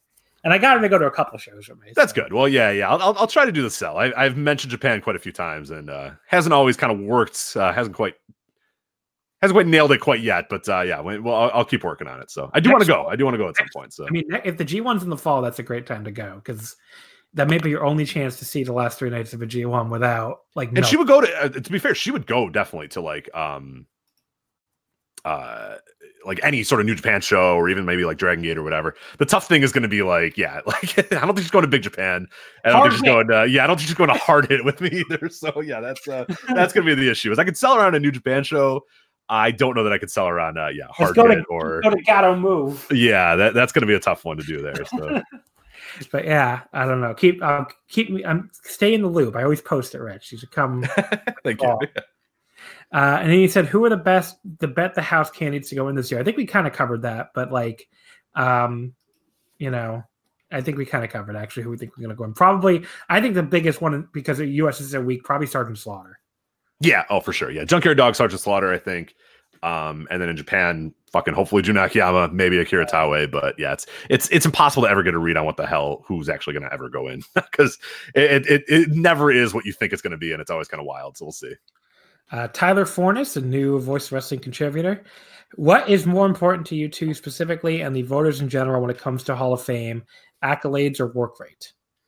Uh, for me, it's going to be work rate, uh, and it depends. Accolades is a weird one because again, like, is it like edge accolades of like winning twenty nine championships? Like, I don't know. That doesn't really mean that much to me. But if accolades is like you know what you achieve in terms of of like yeah I, I, guess if you're talking about japan like one of the you know winning the title in japan is an important thing all this sort of stuff yada yada whatever. Uh, for me it's always gonna be work rate. That's what i'm gonna look at first. Like if you're a good wrestler that's your first entrant into my you know sort of personal hall of fame and then all the other stuff kind of comes after that. So so if you're a good wrestler then i look at the other stuff and go okay you're a good wrestler in addition to doing this you're in. But yeah i'll i'll always put rest you know what you do in ring as as as number one. I agree so, and I and I think though, to the I mean to the general public, it seems to be like drawing more than anything, which frustrates me sometimes. Uh, Joe Gagny says, "What non-New Japan wrestler not on the ballot do you think has the best chance of making it into the Hall of Fame in the years to come, or any future Japan entrants strictly come from New Japan?" I, I mean, I think that if there's a guy who is making a case right now for himself that I think, you know, will probably get a lot of support in the future, I think it's probably Kento. Yeah, oh, that's really good. Yeah, Kento's a, a, a, really good case to be made for him. I mean, again, I don't know if it's a case that's going to get him in, and I guess this, we're going to have this weird thing with the Hall of Fame of like, you know, there's going to be a certain point where like, how do we even? Because drawing is so much more different than it was, you know, years ago. That what do we do? But like, it's undisputed that he was like a huge deal in in, in all Japan, kind of transforming their business around. And yeah, maybe again, it's not getting fifteen thousand people in the building, but you know, going from basically death to you know as consistent as they are now uh, is definitely worth something. So yeah, he he makes a really good case. I don't know if there's anybody else that really jumps off the page for me. Yeah, I mean, Kento to me is the big one because he, you know, first of all, he, um, if you want to look at from in ring, I think he's one of the best in workers of this generation. I mean, just as far as like having top end singles matches, he's up there with anybody. So to me, right there, that criteria, he's a Hall of Famer. As far as the other two, you know, drawing, it's good. Like you said, we're going to have to look at it differently. And influence, a positive influence, he helped save this company. So that's a that's a huge positive influence. And All Japan is a very historically relevant company. So it's not like he saved, you know, fucking uh, hard hit like we are just talking about these other companies. I mean, he saved all Japan. So I think that's a you know a huge positive influence. So you know I think that's uh like to me that's the guy. As far as like anybody else, yeah, it's going to be, and I think it will. To Joe's point, I think it will be very difficult for people outside New Japan to get it in the future. So uh, at uh, at Rich Lotta thirty two. Uh, John, what year do you plan on voting Kenny Omega in? I, if I had a ballot, I would probably vote for him. Yeah, I mean, you said I, right there. I was kind of surprised when you were like, "Yeah, Kenny's got a good case." I'm like, "Oh, there we go." So I mean, you can't deny it though. You can hate Kenny, but like, yeah, it, it's it's obviously there. If you're true, if you're doing objective stuff, it, it's clear that he you know belongs in some form or fashion. So I am a fair and unbalanced person. Yeah, exactly. Yeah. Person, so. At L underscore Clim Hazard underscore L. That's quite the name, sir. Uh, do you think? Oh, actually, we just said this. Do you think someone like Miyahara has a real chance of getting in the future, considering how stars of smaller promotions such as Marufuji and Sugiura aren't in? Yes, I think Kento probably will get a. At the very least, people will make a real case for him. He'll have a look. I don't think he'll ever go in, but but yeah, really. Uh, yeah, look at the voters, man. I, I don't know. I, I'd be shocked. I mean, mm. they just secondary companies just don't secondary companies past you know this this current era, especially not in America, just don't seem to do all that well. I mean, I, I, don't know. Uh, maybe I'll be wrong. Maybe I'll be proved wrong. But yeah, I don't know. It's at this point, it feels like if you're not in New Japan, you're probably not, you know, in Japan going to go in. But what Kento has going from too, though, is that Dave talks him up a lot. That's true. That's true, and that will help a little bit when it does yeah. come to that. Uh, Garrett Kidney says, "Please make the case for Shark Boy." Um, that's uh, seafood pro wrestling probably doesn't happen without Shark Boy. So there you go. Um, good point. Influence. he's got uh, profound influence on, uh, you know, you know, the, Chikara's, you know, never ending uh, amount of uh, crustaceans and and fish and and you know water related characters. I think probably doesn't happen without Shark Boy either. So yeah, I mean, you, you just you just talked way more about this question I thought. I want to give it an honest answer. Garrett asked the question. I I I will answer it. So at GRR four one three six Kenta, if Kenta would have a nice run for a year or two in New Japan would you consider him Hall of Fame worthy? And then he said something else about Arn and Tully with JJ, which we already pretty much covered. Um, look, I don't know if the Kenta New Japan run is really on a trajectory that's going to get him, mm. going to help a Hall of Fame case. That's the problem. But um, if he really I, yeah, I don't know. I just I don't think he's on that trajectory. Nah, and like the draw, I mean, there's there's real evidence that he was kind of a, a in, in some ways a negative draw in, in, Noah, and that's not all his fault. Like a lot of it was how Noah sort of did it. But yeah, it's it's not like he, you know, when he was a main eventer, everything just popped to Noah and everybody loved it. Like, yeah, I mean, in ring, he's incredible. I, I, one of my favorite wrestlers ever. But I don't know that it's enough really for me to, to say definitively he, he he belongs in in the Hall of Fame. So and, and particularly not looking at this this you know New Japan run and saying ah you know this run is the one that's going to put him over the top. Like I, I think if anything, it's just going to kind of cement his legacy as just like a guy that yeah an all time great like Hall of Fame level talent, but not a not a Hall of Famer. All right. So we got questions from two different discords now because folks, I don't know if you know this, there's now a Voices of Wrestling Discord. So you can join that. And I don't know, I'll, I'll put the link in the description. Yeah. Also, voiceswrestling.com slash discord. I made a uh, redirect too. So if you do that, it'll, it'll oh, pop awesome. up there for you too. So yeah. So there's a Voice of Wrestling Discord. There's also a Super J-Cast Discord where there's an Omakase channel. So I'm like, I'm like double dipping here. I got in like right before. Basically, they made me a channel on the JCast Discord like a week before. sorry, made the Voice of Wrestling Discord. It's not sorry. It's great. I'm like, wow. I'm the only podcast that has two, a channel on both Discords. So there you go. So you can go to either one to ask questions, folks, and talk, to me and talk to random guests and stuff. It's pretty cool time. So let's see. Uh, first of all, from the Super J-Cast Discord, uh, Dakota Ibushi. If you ranked all the promotions in the world right now, how long until you got to an American promotion based on match quality, buzz, etc., in our bubble and or your personal rankings? I think. Eh, okay, so putting match quality there, I think, is what would really hurt AEW uh, for me at least. But like for Buzz, I think in the bubble, AEW is probably close to number one. So that sure, yeah, absolutely. You have to say that. Now, as far as my personal rankings, I could probably rank a lot of companies before I get to AEW, but you know, I could just, I don't know, like maybe like seven. I don't know, maybe six or seven. But they just don't have a wrestling style right now that's like you know, really my kind of favorite style of wrestling. It's very US indie. Yeah, right, right. It's never right, been right. my favorite style. And I, I, would like to see more like technical wrestling and like, you know, more, you know, even more like I don't know, even more like the New Japan, like epic style. We there really that really isn't there so far. So I just it's not really there for me. But uh, you know, I'm sure it is for a lot of other people. But like it's not that I dislike AEW. I actually really liked their first TV show this week. But you know, I'm still I'm always going to consider myself more more a fan of like you know New Japan and All Japan and DDT and Stardom and uh, you know Tokyo Joshi and you know even like promotions I watch a little less like Sendai Girls or Noah or you know, there's a lot basically. So they would be pretty far down for me.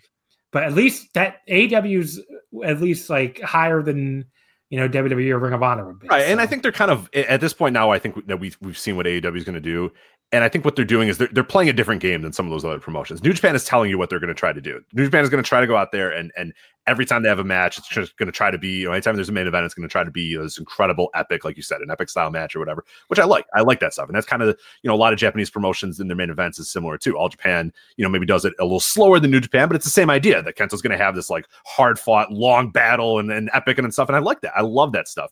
And that's what's really cool. AW has shown you that that's probably right now not going to be what their style is going to be. They're going to be more of kind of an American, you know, style, a little bit more of a, a US indie style, that sort of stuff, which is fine because there, there's different objectives right there. So that's why I have a tough time like ranking them because I feel like they're doing different things. What AEW is doing is different than what New Japan's doing, and what New Japan's doing is a little bit different than what Dragon Gate's doing. So ranking them is kind of tricky. Where I just like saying like, hey, you know, I so far no, I, I would I rather watch you know a New Japan main event than an AEW main event at this point? Yeah, probably.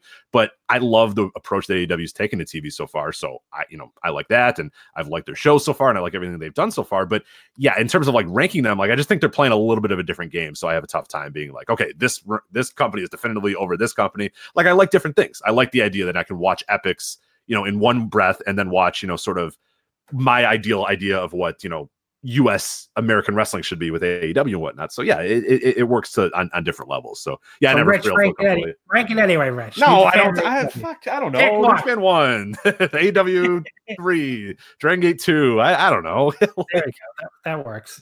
Uh, Liam McCann says, assign these wrestlers to their Pokemon.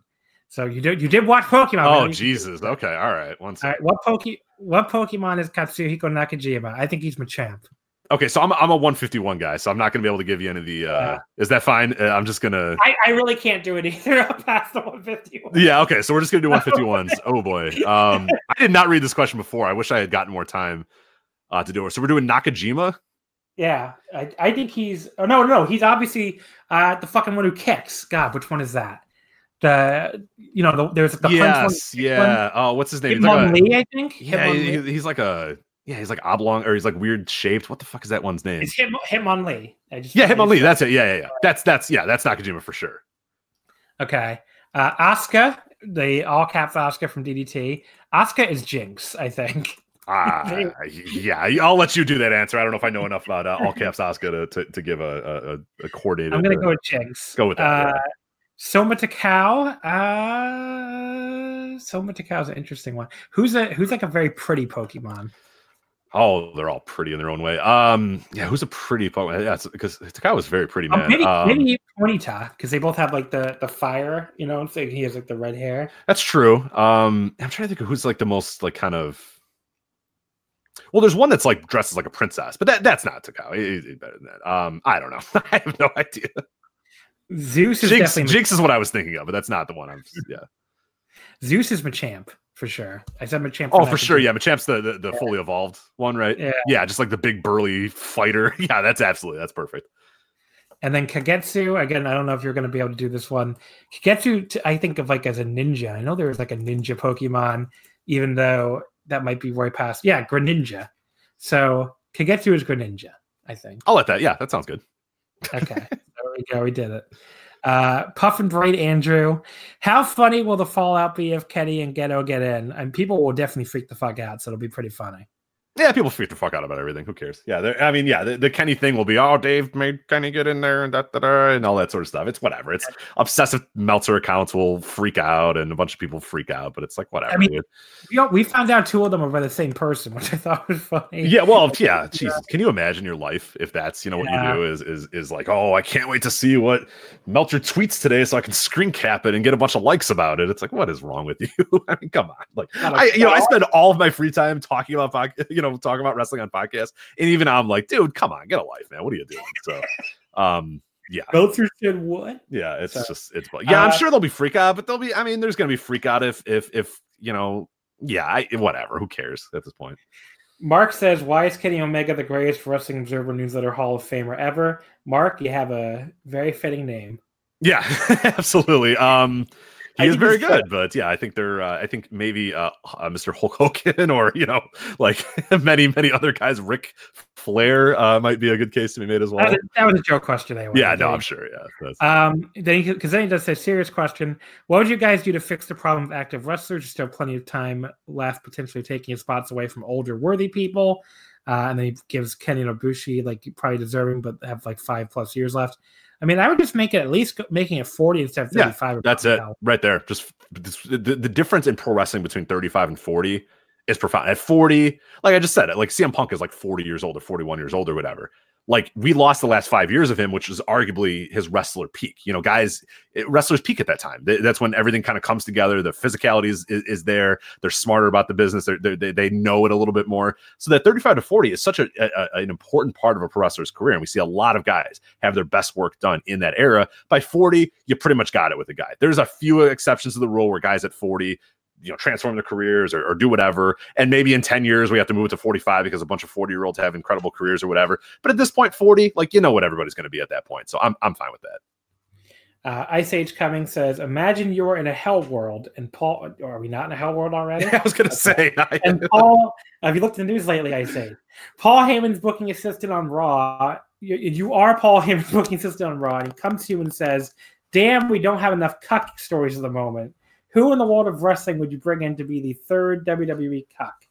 Ooh, okay. Um, it can't be. It's, so it can't be anybody on the, the roster. Look, it has to be. You see the look my girlfriend just gave me. Yeah, that that poor woman. Yeah, you need to end the show because she's like, "What in the hell are you talking about?" Um, the look on her face. Yeah. Oh man. Uh, uh she had to walk in the room at that exact moment. Yeah, that's really terrible. Yeah. Um. Hmm. Who would I like to see? So am I am I answering who would I like to see like like all three participants in the in the in this angle, right? I, I guess. Yeah, I don't.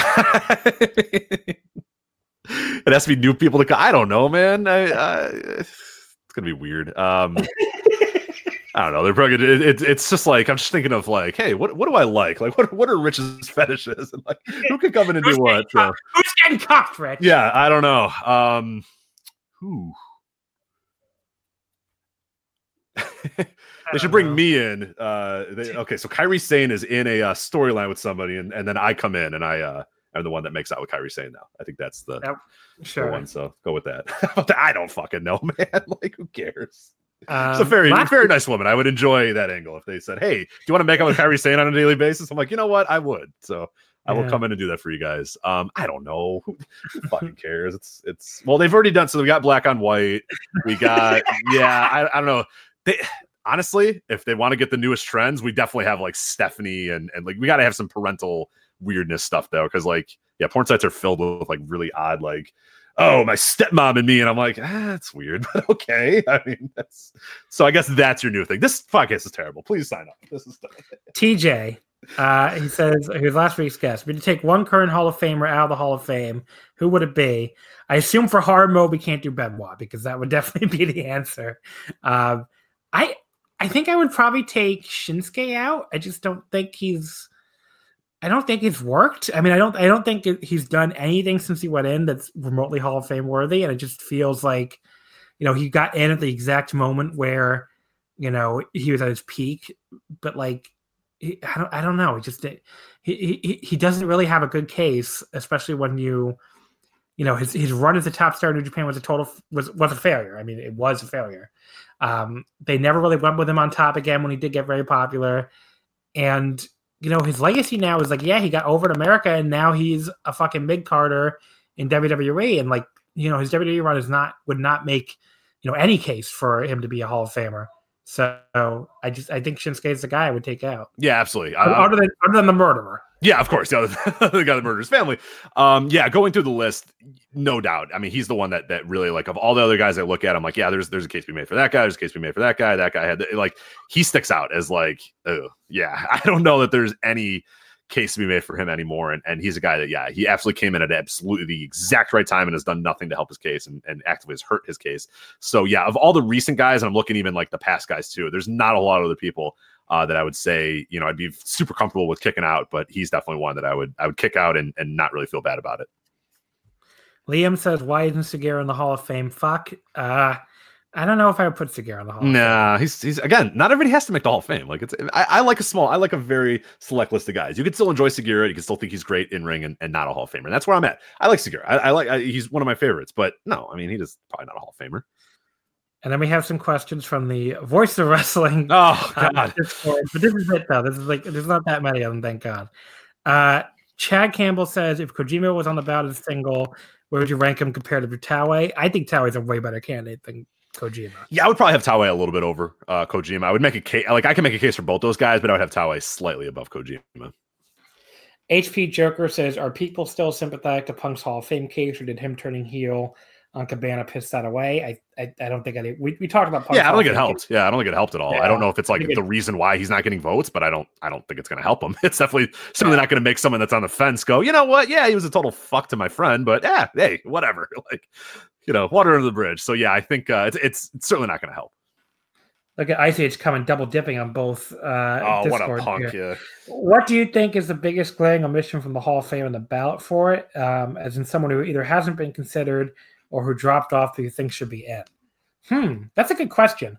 I'm not really sure who who dropped off that I would say should definitely be in the Hall of Fame. There's nobody in like recent history I can think of. Um, I mean, I could see maybe I could like Samoa Joe dropped off last year, and I, I kind of see his argument, but like I don't think he's a Hall of Famer. So I'm just like, I don't know. Um, yeah, I'd have to go back. Yeah, this uh, there's probably a good answer somewhere, but I would need the entire list of everybody. And and off the top of my head, I I, I don't know uh, that yeah. list initially uh, to say. I mean, yeah, it, it's a tough. Without seeing that list, it's really really difficult. I mean, just looking at last year, like Samoa Joe's a guy that probably deserves a little bit more, but like I don't know if I'd like, you know, just definitively be like, no, Samoa Joe belongs in and he can't try. Like, yeah, I, I, get it why he dropped off or whatever. Um, I'm sure there's other dudes, but yeah, like without seeing the entire list, I, I have a tough time um, saying for sure. Yeah, and I'm looking at like guys who dropped off in the first year, like the Big Show dropped off, and it's like it's I, fine, I, probably yeah. wouldn't. I probably wouldn't vote fine, for yeah. So, like, should oh, Shinsuke Nakamura got in his first year? Yeah, Jesus. Yeah, it's it's bad. yeah. wow. Um, you know, Chyna didn't get in, and that she probably shouldn't have. I mean, there's a lot of people like that. One just like, I don't know, I just can't. I can't. Like Paul Jones didn't get in. It's like, yeah, I don't. I probably wouldn't have voted for him. But there's nobody I can think of that's just like not uh, that's never been considered. That I'm just like, right, know. right, yeah. Most people that have been, yeah. When you look at this list, like pretty much everyone's considered at some form or fashion. So yeah, yeah. there's there's not a whole lot. Uh, Paul Paul Jalaki. Uh, do you ever see an argument for having a wrestler who moves into a management role like Cody or Triple H going as a non-wrestler as well, or do you just lump that into their standard case? I just put it all in one. I, I, would say like that. That's kind of what I do, and I don't know if that's how you're supposed to do it, but that's kind of how I do it. Like Akiyama is a guy who like I add the All Japan stuff to his case because it's like, well, whatever. Like so, um, I suppose you could separate them and, and, and do it, but I think it's always going to be better if you just lump that in with their pro wrestling and, and, and make it all you know one thing. And, and if you look at the current non wrestlers, like I'm I'm seeing like I guess there's yeah, I mean I guess Gedo's in there as a non wrestler, but yeah, I, I yeah, I, there's a few dudes who are in there just you know for what they do. I don't know. Yeah, I, I would always kind of lump it in together if you can. Um, and I think yeah. there's nothing really against doing that. Yeah. Uh, Nate uh, says, "Do you think Meiko's appearance in the Mae Young Classic helps her in any way?" And ICH Cummings says, "What about a recent run the UK Indies?" I covered that basically in my mm-hmm. case. Yeah, yeah. I think it definitely did help her, especially with Western voters. And that's it, Rich. We're finally done with all yeah, the questions. Yeah, there we go. Nice. No, I appreciate uh, all the questions. It's just, you know, there's a lot of them. Yeah. uh, so, what do you think then, um, as far as like overall last thoughts on the Observer Hall of Fame? Sell, sell the people on the Observer Hall of Fame, Rich. Why is it you did this in the Patreon? Yeah, yeah. Now- so, uh, by the way, patreon.com slash voice wrestling, we're gonna have a lot of really cool stuff there uh, for you guys on the Wrestling Observer Hall of Fame. So, if you're interested in this and want to hear more about, you know, particular candidates and particular regions, we're gonna cover uh, every one of the regions uh, over there with a special guest on each region. So it'll be fun stuff. But yeah, ultimately at the end of the day, if you're listening to all this and go like, who fucking cares? It's a fake Hall of Fame, and you know who cares? It's just like the the easiest boil down kind of like elevator pitch I say is it's like it's just reliving you know wrestling's greatest figures and, and, and talking about wrestling's greatest figures and and discussing wrestling's you know greatest figure like if, if you like that if you like any amount of history of pro wrestling and you like talking about the greatest people in pro wrestling then that's all it is. Like at the end of the day what did you and i do? We just kind of said hey this guy was awesome. Here's cool stuff that he did. Like that that's it. So that's you know boil it down to just that. If you don't care about the minutia of who's getting what percentages and whatever, just think of it as like an opportunity to talk about Jun Akiyama and talk about Akira Taue and and and you know badmouth Stephanie McMahon and say she's got no case. Like that's, that's, that's you know that's the fun of it. It's like it doesn't ultimately matter. Like I don't think I really care who goes in. I don't think you really like definitively care who goes in. I'm sure the the fake, you know, Meltzer accounts are going to get really upset about Kenny. Really don't care at the end of the day. it's just like, you know, it's just a fun exercise to kind of talk about pro wrestling greats. So that's what I say is like it just comes down to if you like pro wrestling history, if you like talking about pro wrestling, it's a cool opportunity to, to kind of relive some guys' careers and go back and watch stuff. Like like this will give me an opportunity to watch a lot of those Meiko matches and, and, and say, cool, I'm interested to see what you guys, you know, what the best matches are and sit down and watch them. And, and I do whatever you're with Taue, I do whatever you're with Hayabusa. And I wouldn't do that normally if there wasn't for this. So it's just a way to to kind of get you to think about these guys uh, uh of the past. So so, Rich, thank you for coming on. You just plugged the Patreon, which, of course, everybody should subscribe to. Uh, Want to plug the Discord too, I guess. Yeah, voicewrestling.com slash Discord. Just uh, just launched this week, and we have a lot of people already in there. Uh, different channels, a lot of different channels to talk about whatever you want to talk about. We have channels for New Japan Pro Wrestling, we have channels for WWE, we have channels for each one of the shows uh, on the network as well. So if you want to talk about any of that, international wrestling, also non-wrestling too, sports, uh, general stuff, music, video games, all that stuff. It's a good good opportunity, and, and we're looking at it to potentially uh, replace our forums, which we've had some trouble getting, you know, a lot of people invested in, and it feels like a lot of people more are invested in this Discord uh, right off the bat. So we, we might find ourselves uh, replacing the forum with this Discord. But yeah, it's been it's been really cool so far to see uh, everybody jumping in and everybody talking, and it's been nothing but but positive so far. So um, yeah, hopefully it keeps up because it's been uh, been, been really interesting. So voicewrestling.com uh, slash Discord will get you the invite uh, to jump in and, and, and join us. So now we, you didn't mention the most important channel of all, which is the anime channel. right, the one that I made. I yeah, I, I, I, like I basically asked you for that as a joke, and you're like, "Here you go," and I was like, "What?" Well, because all that happened that was, was, is like people started talking about anime and then tagging me in, in discussions of anime, and I was like, "I don't want to see any of this anymore." Here, bring it to put it to anime. So we got an anime. There's no like TV channel, but there's an anime channel. So if that's not my influence over the website, I don't know what. there you go. Um, but yes, so you can talk talk about anime in the anime channel. Come talk about wrestling omakase in the omakase channel. Let us know what you thought of the episode. Uh, you can chat with me. You can chat with Rich in there, I guess. Rich is on the Discord too, obviously, and any lots of I think pretty much almost every guest is in, the Discord. Yeah, oh yeah, they're all there. So you can you can talk to any of us, uh, and obviously you can submit questions, which you just did. Uh, again, we're on the Super JCast Discord too, and we have a channel there too. If you're on the JCast Discord. I'll have the links to join both uh, in the description here. So there you go. Follow us on Twitter. It's Wrestle Omakase because wrestling did not fit. Rich, thanks again for coming on. No problem. Next week, next week we're going to have on another, uh, well, not another because you've been on before, a brand new guest, my pal Haley on Twitter, uh, who I talked about last week, who was at the New Japan Fighting Spirit Unleashed shows. She's going to make her debut on the podcast next week to help me talk about the King of Pro Wrestling, the big New Japan show, which is coming up next week. Are you excited for King of Pro Wrestling, Rich? I am. It looks like a hell of a show. I can't wait. Yeah, that card looks awesome. Uh, we're also going to talk a little bit about the first two weeks of AEW TV, you know, kind of touch on that and what our thoughts are so far. Because I actually think it's w- way more interesting to talk about after week two than after week one.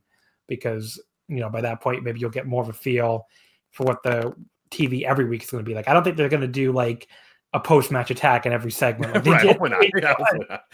yeah, so we'll get more of a feel for that. We'll talk about the first two weeks of TV, but the main thing will be obviously King of Pro Wrestling. So that'll be next week. Uh, we have a lot of cool stuff coming up on Omakase. Um, I can tell you right now, something we're targeting is that first week of November where there's going to be like that weekend. Have you seen that weekend, Rich, where there's like four fucking shows? No, I don't there's... want to. No, no more.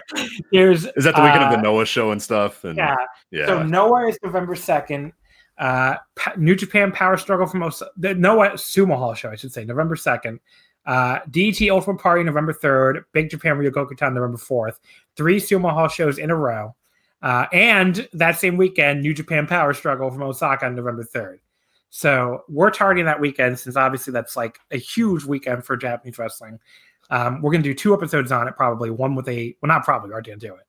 Uh, a preview of that weekend. Uh, I'm going to have on Kevin Hare from Burning Spirits, who was, uh, you know, who's going to all those shows. He's going to Japan to see those three sumo halls, so he's going to help me preview it. Uh, Taylor will be back on too to pre- help me preview those shows, and then we have like three guests for the review episode the following week. Taylor will be on again, and Thomas, and uh, I think Jack Beckman just uh, asked his way on from sports and wrestling. So a lot of people are going to be talking about all these shows, and we're very excited because it's like it feels like our wheelhouse, basically, all this Japanese wrestling. So, you know, we'll be very excited to cover all of that. I'm sure you'll cover some of it on the flagship, but as Joe, much as we can, yeah. This is a oh god, wrestling. There's too much wrestling. Everybody's got to go out of business. like, Joe recently said, like in the Discord, like he's done with DDT. Like he's no longer doing any DDT. So I guess he's just not going to cover uh, that Kenny Omega guy because he's in a big, pretty big match on that on that show. But anyway, uh, we'll see. I guess I, I something tells me you guys are going to at least talk about that match. Oh yeah, for sure. We, we will. Yeah. I'll, I'll make them. So yeah. So anyway, folks, thank you as always for listening, and we will see you next week. Goodbye.